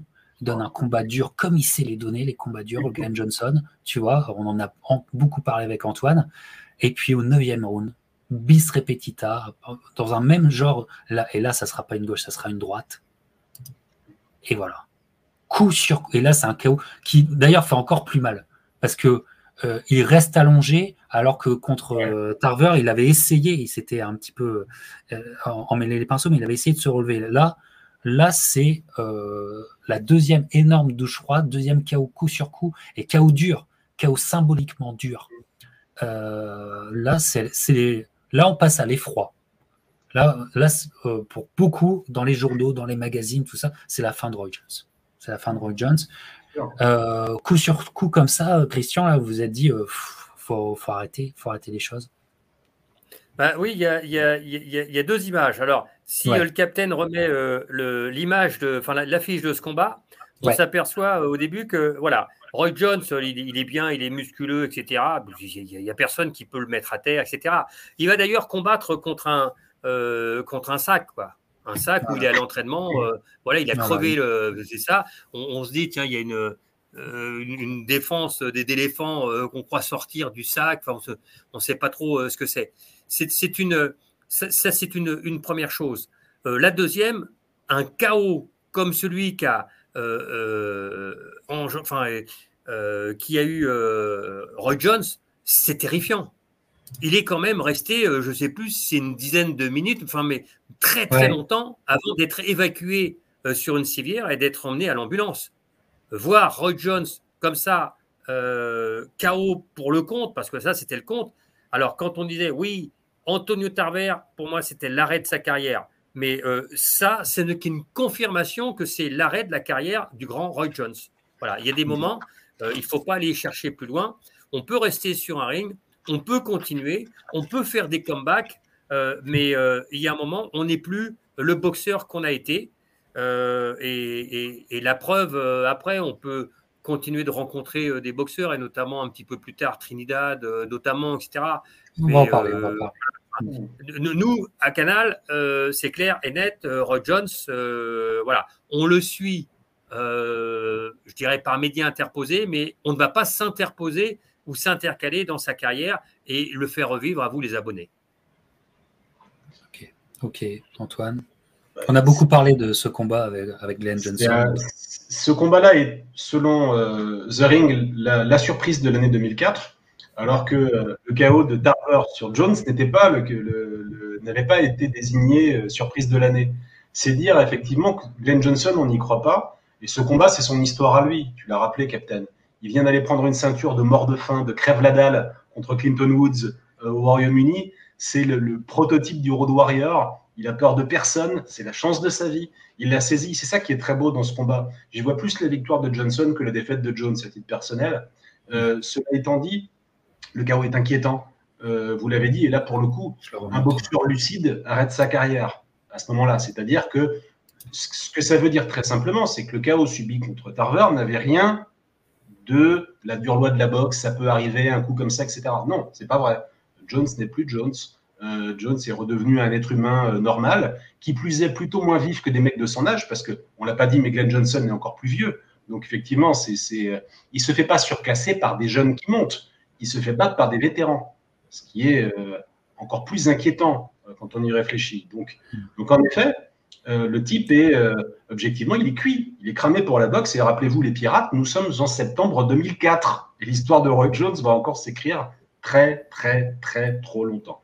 Trop longtemps, trop longtemps. Et, un dernier retour sur l'affiche, euh, il y avait marqué juste en bas, c'était He's back, il est de retour and he's ready. Bah, il n'était pas du tout prêt. Hein. Il n'était pas, du tout prêt. C'est une fausse affiche. C'est une fausse affiche. Quand on, quand on disait que c'était pas le roi du marketing, c'est ça. le roi du marketing. C'est ça. Avec un certainement un Roy Jones qui a été surpris d'aller jusqu'au 9 rounds contre le Glenn Johnson parce que c'est le problème des génies en fait. C'est le problème des, surdoués. C'est qu'à un moment, le surdoué euh, dans son domaine, il développe presque euh, sans le vouloir, il développe une condescendance vis-à-vis de ce qu'il y a autour de lui, parce qu'il a des yeux qui lui disent mais non mais je le prends, euh, tout ça. Enfin, il y a toujours cette, attitude, quel que soit le sport, il y a cette attitude-là chez les, mecs euh, euh, proprement géniaux et, qui fait qu'ils finissent par perdre. Et, et, Jones perd par là. Mais par contre, moi l'histoire ne, ne s'arrête toujours pas là. on va la continuer parce qu'il y a un moment que je trouve génial où Jones euh, montre que euh, oui, il était génial, oui, techniquement, il était au-dessus et tout. Euh, par le passé de sa carrière l'a déjà amplement démontré. Mais le cœur de champion et l'orgueil de Jones, c'est quand même quelque chose. Et il y a ce moment, parce que c'est le combat qui suit ce, ce chaos. Et à ce moment, on est en 2005 et on revient. C'est un moment très important parce que on, ne l'a peut-être pas vécu à fond euh, depuis la France, mais repenchez-vous sur ce moment. C'est le troisième combat qui fera que Jones a une très belle trilogie pour lui contre Tarver. No excuse. On reprenait bien sûr la punchline de, de Tarver. Et ça se passe en, en Floride. Ça se passe en Floride, du côté de Tampa Bay, pas, pas loin de Pensacola et tout. Donc c'est un, un, local fight parce que Tarver est aussi de Floride. Mm. Et ce troisième combat qui a un peu oublié, ça se passe quelques jours après ou quelques semaines après Katrina. Donc euh, il y avait beaucoup d'événements aux États-Unis qui ont. Voilà, c'est quand même un pay-per-view et c'est le meilleur des trois combats. Il est génialissime ce combat à suivre. Il est, mais vraiment, je pense, j'adore ce combat. Et euh, Roy a un cœur de dingue, un cœur de dingue. Il est, il est quand même mieux. Euh, il y a des beaux restes. Tarver aussi a, de l'envie et veut gagner ce combat. c'est un combat âpre c'est un combat où tout aurait pu mal se passer euh, pour l'un comme pour l'autre. Et d'ailleurs, ça commence avec Tarver dans le dur avec un magnifique, et c'est pour moi le grand, tu sais, le grand hurrah final de Roy Jones, c'est le cinquième round de Roy Jones. Regardez le cinquième round que Jones fait passer à Tarver. Et il y a, il y a quelque part, il y a la renaissance. Le temps d'un round, de tout ce qui est beau chez euh, Roy Jones. Les, les ouvertures au corps et ça remonte en uppercut et cinquième round dinguissime. Tu te dis oh là là Tarver il est mal, il est mal. Mais après le combat continue, le combat continue. Il est âpre, il est difficile. Et il y a un onzième round où Tarver lui passe une énorme gauche et là on se dit allez fini, merci bonsoir, il va être KO. Et il tombe dans les cordes mais il n'est pas KO et il tient, il tient avec son cœur de champion. Parce que c'est ça qui est important. Et ils vont à la, limite, au 12 rounds, Tarver sera le, vainqueur. Mais regardez ce qui se passe après le combat. Euh, bien sûr, ils se saluent parce que les mecs, en fait, ils se connaissaient depuis toujours, ils étaient potes, tu vois. Euh, mais celui qui est le plus vindicatif au micro, c'est Tarver. Parce que lui, dans sa carrière, il y a des choses encore à prouver, tout ça. Et celui qui est le plus apaisé, le plus calme, le plus serein, c'est Roy Jones. Parce que je pense que ça fait partie de ces défaites, mais c'est des défaites qui sont complètement euh, rédemptrices.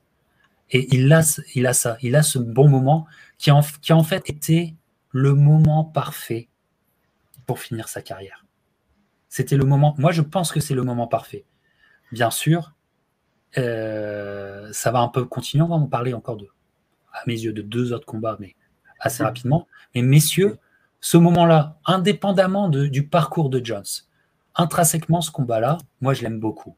J'aimerais savoir si vous, vous, êtes comme moi, vous voyez les choses différemment. Antoine. Il n'a pas laissé tant de souvenirs que ça, objectivement. Euh, moi, j'ai quand même souvenir d'un Tarver qui fait moins son âge que, Jones. Et c'est beaucoup ça qui décide du combat, finalement. C'est-à-dire que, effectivement, Tarver en prend une eau de bonne. Il est quand même beaucoup plus actif euh, au final. Et c'est plus de caisses, en fait. Ça se voit beaucoup dans la deuxième partie du combat. Il y a plus de caisses et quelque part, c'est assez inéluctable ce qui est en train de se passer et, et montre une fois de plus, s'il en, était besoin, que Tarver, en fait, est juste à cet âge-là un boxeur qui est moins usé que ne que Leroy. Il est encore physiquement plus frais et ça, et ça va se, sentir. Il y a effectivement et puis, il savait attaquer Roy. Il savait attaquer Roy. Avec ses longs segments, il savait comment attaquer Roy. Il avait un peu d'expérience, voilà. Il avait déjà passé quand même euh, 12 euh, plus 1,5 euh, round contre lui. Donc il avait, euh, il avait cette expérience-là. Et puis Roy n'avait pas réaccéléré de toute façon. fait un petit peu rigolo, c'est un combat entre deux, deux, gros noms, même si, alors un peu entaché. Dans l'intervalle, rappelons que Tarver, il a, fait, il a fait deux combats contre Glenn Johnson. Il en a perdu un, il en a gagné un. Donc c'est le top dog. En revanche, ce combat n'a lieu que pour la ceinture IBO, parce que pour une histoire d'embrouille, il n'a plus que la ceinture IBO, ce qui est convenons-en, pour un super fight, pas exactement euh, quelque chose de glamour. Euh, et, en effet, je crois aussi que Roy aura euh, finalement repris son père dans son coin, alors qu'il oui, avait. À ce moment-là, il s'était rabébauché. Il y, aura eu, il y aura eu des embrouilles. Il y a eu aussi, on n'en a pas parlé, mais des embrouilles en parallèle et des pertes de confiance et des choses comme ça. je crois qu'il aura un peu chargé son daron d'ailleurs après ce combat-là. La vérité, c'est qu'à mon avis, tu vois le combat, en effet, Tarver est dans le dur au cinquième objectivement, le truc est assez inéluctable. Dans mon, souvenir, ça doit, voilà, c'est un last aura, comme tu l'as dit, mais le truc est assez inéluctable. Est-ce que ce combat était à ce point nécessaire? Moi, je sais pas. Moi, à la place de, à la place de Roy, j'aurais arrêté après le combat de Johnson, euh, Nomas, quoi. Enfin, bon, vraiment, ah, mais il est plaisant. Moi, je, vraiment, je te euh, peut-être redonne-lui une chance parce qu'il est indépendant. Ça commence à me faire mal de voir Jones ça commence à me faire vraiment mal physiquement de me dire putain, ce mec remonte sur un ring. Voilà, c'est surtout ça. Mm. D'accord. Euh, toi, Christian Écoutez, euh, on, parlait, bon, moi je disais que c'est l'histoire Roy Jones était déjà terminée, mais elle est un peu plus encore, je dirais, difficile à, à, terminer ou à avaler. Antoine l'a dit, cette histoire du père qui revient dans le, euh, dans le coin du ring alors qu'il a été viré euh, Des années 10 ans ou une douzaine d'années avant, quoi, euh, en 92 ou quelque chose comme ça. donc il revient dans le coin en tant qu'assistant avec Mert Katzon, l'entraîneur le, d'alors. c'est quand même c'est quand même gros de, rejeter la, faute dans ce qui peut se passer dans un coin. Avec l'expérience qu'un boxeur comme Roy Jones, bien souvent, il rentre dans un coin, un coin peut apaiser, un coin peut conseiller. Mais un coin ne peut pas dicter à celui qui a été l'un des meilleurs boxeurs au monde euh, euh, depuis euh, des années, on se rejette une faute qui n'en est pas une, ou Rod Jones a-t-il été voir qu'il a perdu le combat dans le coin? Je veux dire que moi, ça me, paraît aberrant. combien il y a eu d'histoires dans, la boxe, les histoires de deux pères et, et de fils? Chez nous, euh, Julien Lorcy, il le sait avec son papa, comment ça se passe? Euh, Shane Mosley, il le sait, comment ça se passe avec son papa? Euh, Floyd Mayweather avec, avec son papa, et puis l'oncle et la famille et tout ça. Donc, arrêtons. Il a perdu, c'est pas, c'est pas dans le coin qu'il a perdu, il a perdu avant. Bon, pour moi, c'est terminé. Roy Jones n'est plus le boxeur, le champion qu'il a été. Il peut continuer à enfiler les gants, il peut continuer avoir de superbes attitudes sur un ring, mais euh, quand on dit que chaque chose, a une fin, euh, voilà. Ça, ne, ça n'empêche que je maintiens euh, ce que je disais en, début d'émission.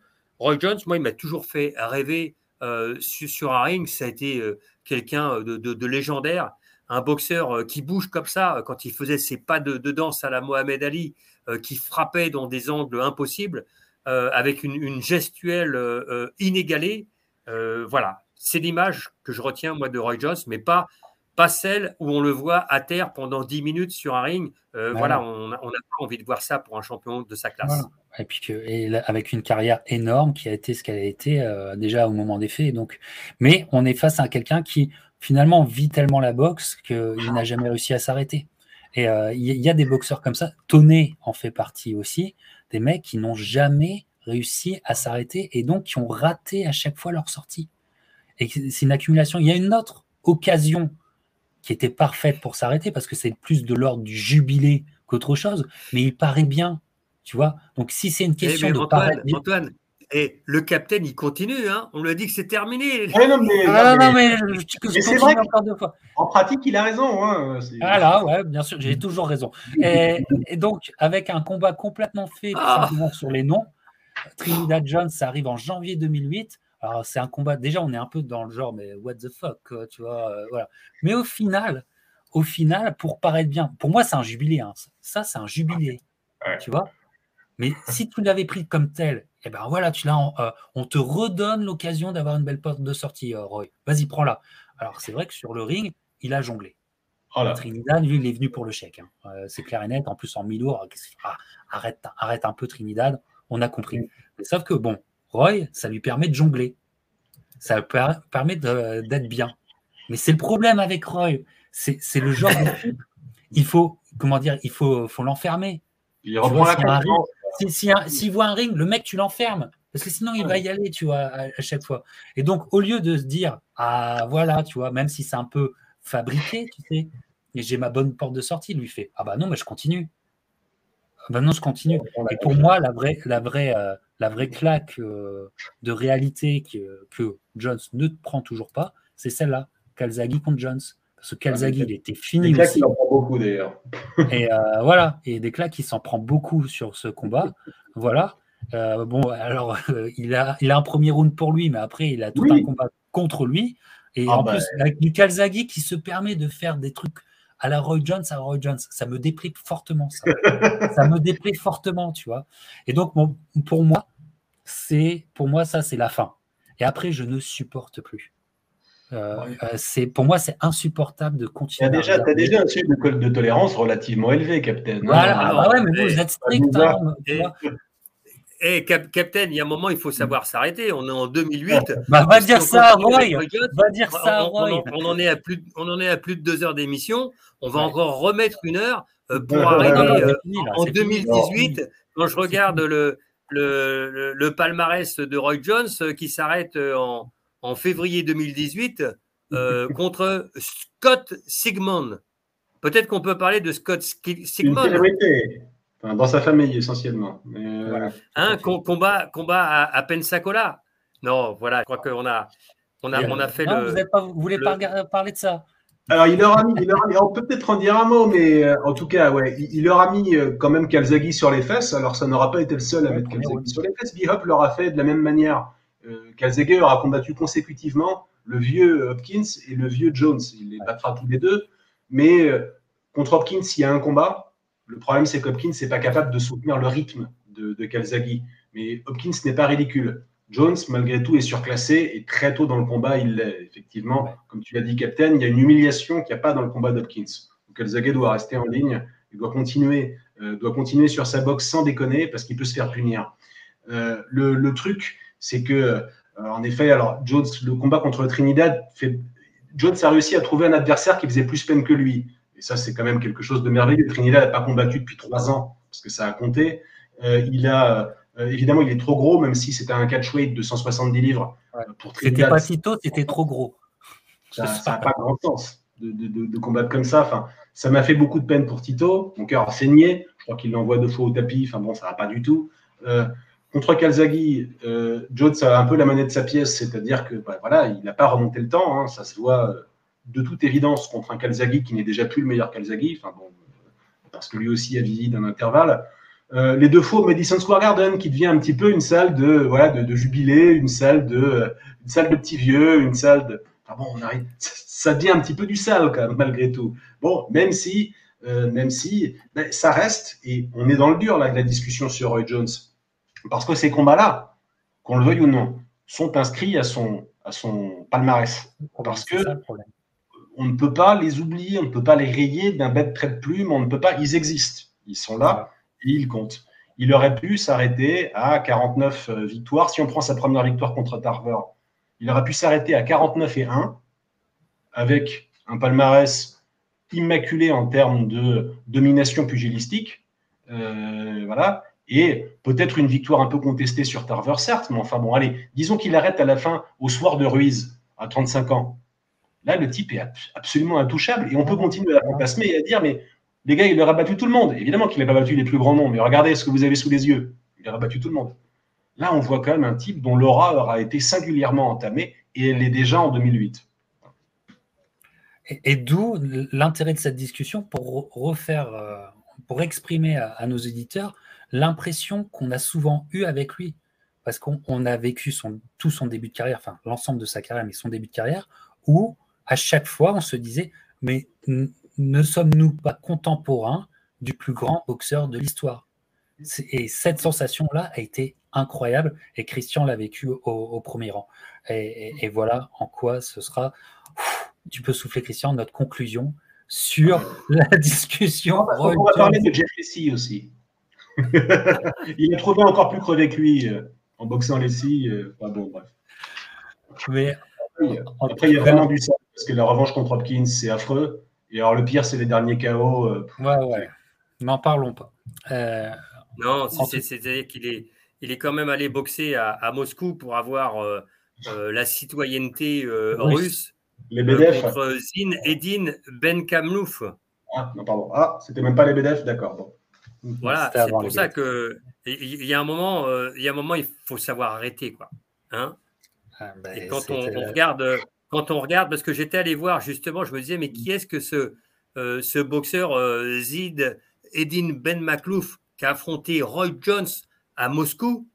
Euh, À l'époque, j'étais allé voir et puis je m'étais dit, tiens, ben, ben, il a boxé en France. Et puis oui, ben, il, il, avait effectivement boxé à Corbeil-Essonne, à Massy, à Marseille, etc. Et, et, donc, vous vous rendez compte, c'est pour ça que je vous dis, arrêtons la carrière de Roy Jones, parce que là, euh, ce, boxeur, euh, qui a été adversaire à Moscou de Roy Jones, donc j'ai plus en 93 ou etc. c'est un boxeur que, j'ai peut-être connu à, à Corbeil-Essonne, etc. donc voilà, et, et, je n'ai absolument rien contre les boxeurs de Corbeil-Essonne, au contraire. Mais voilà, la carrière de Roy Jones mérite autre chose.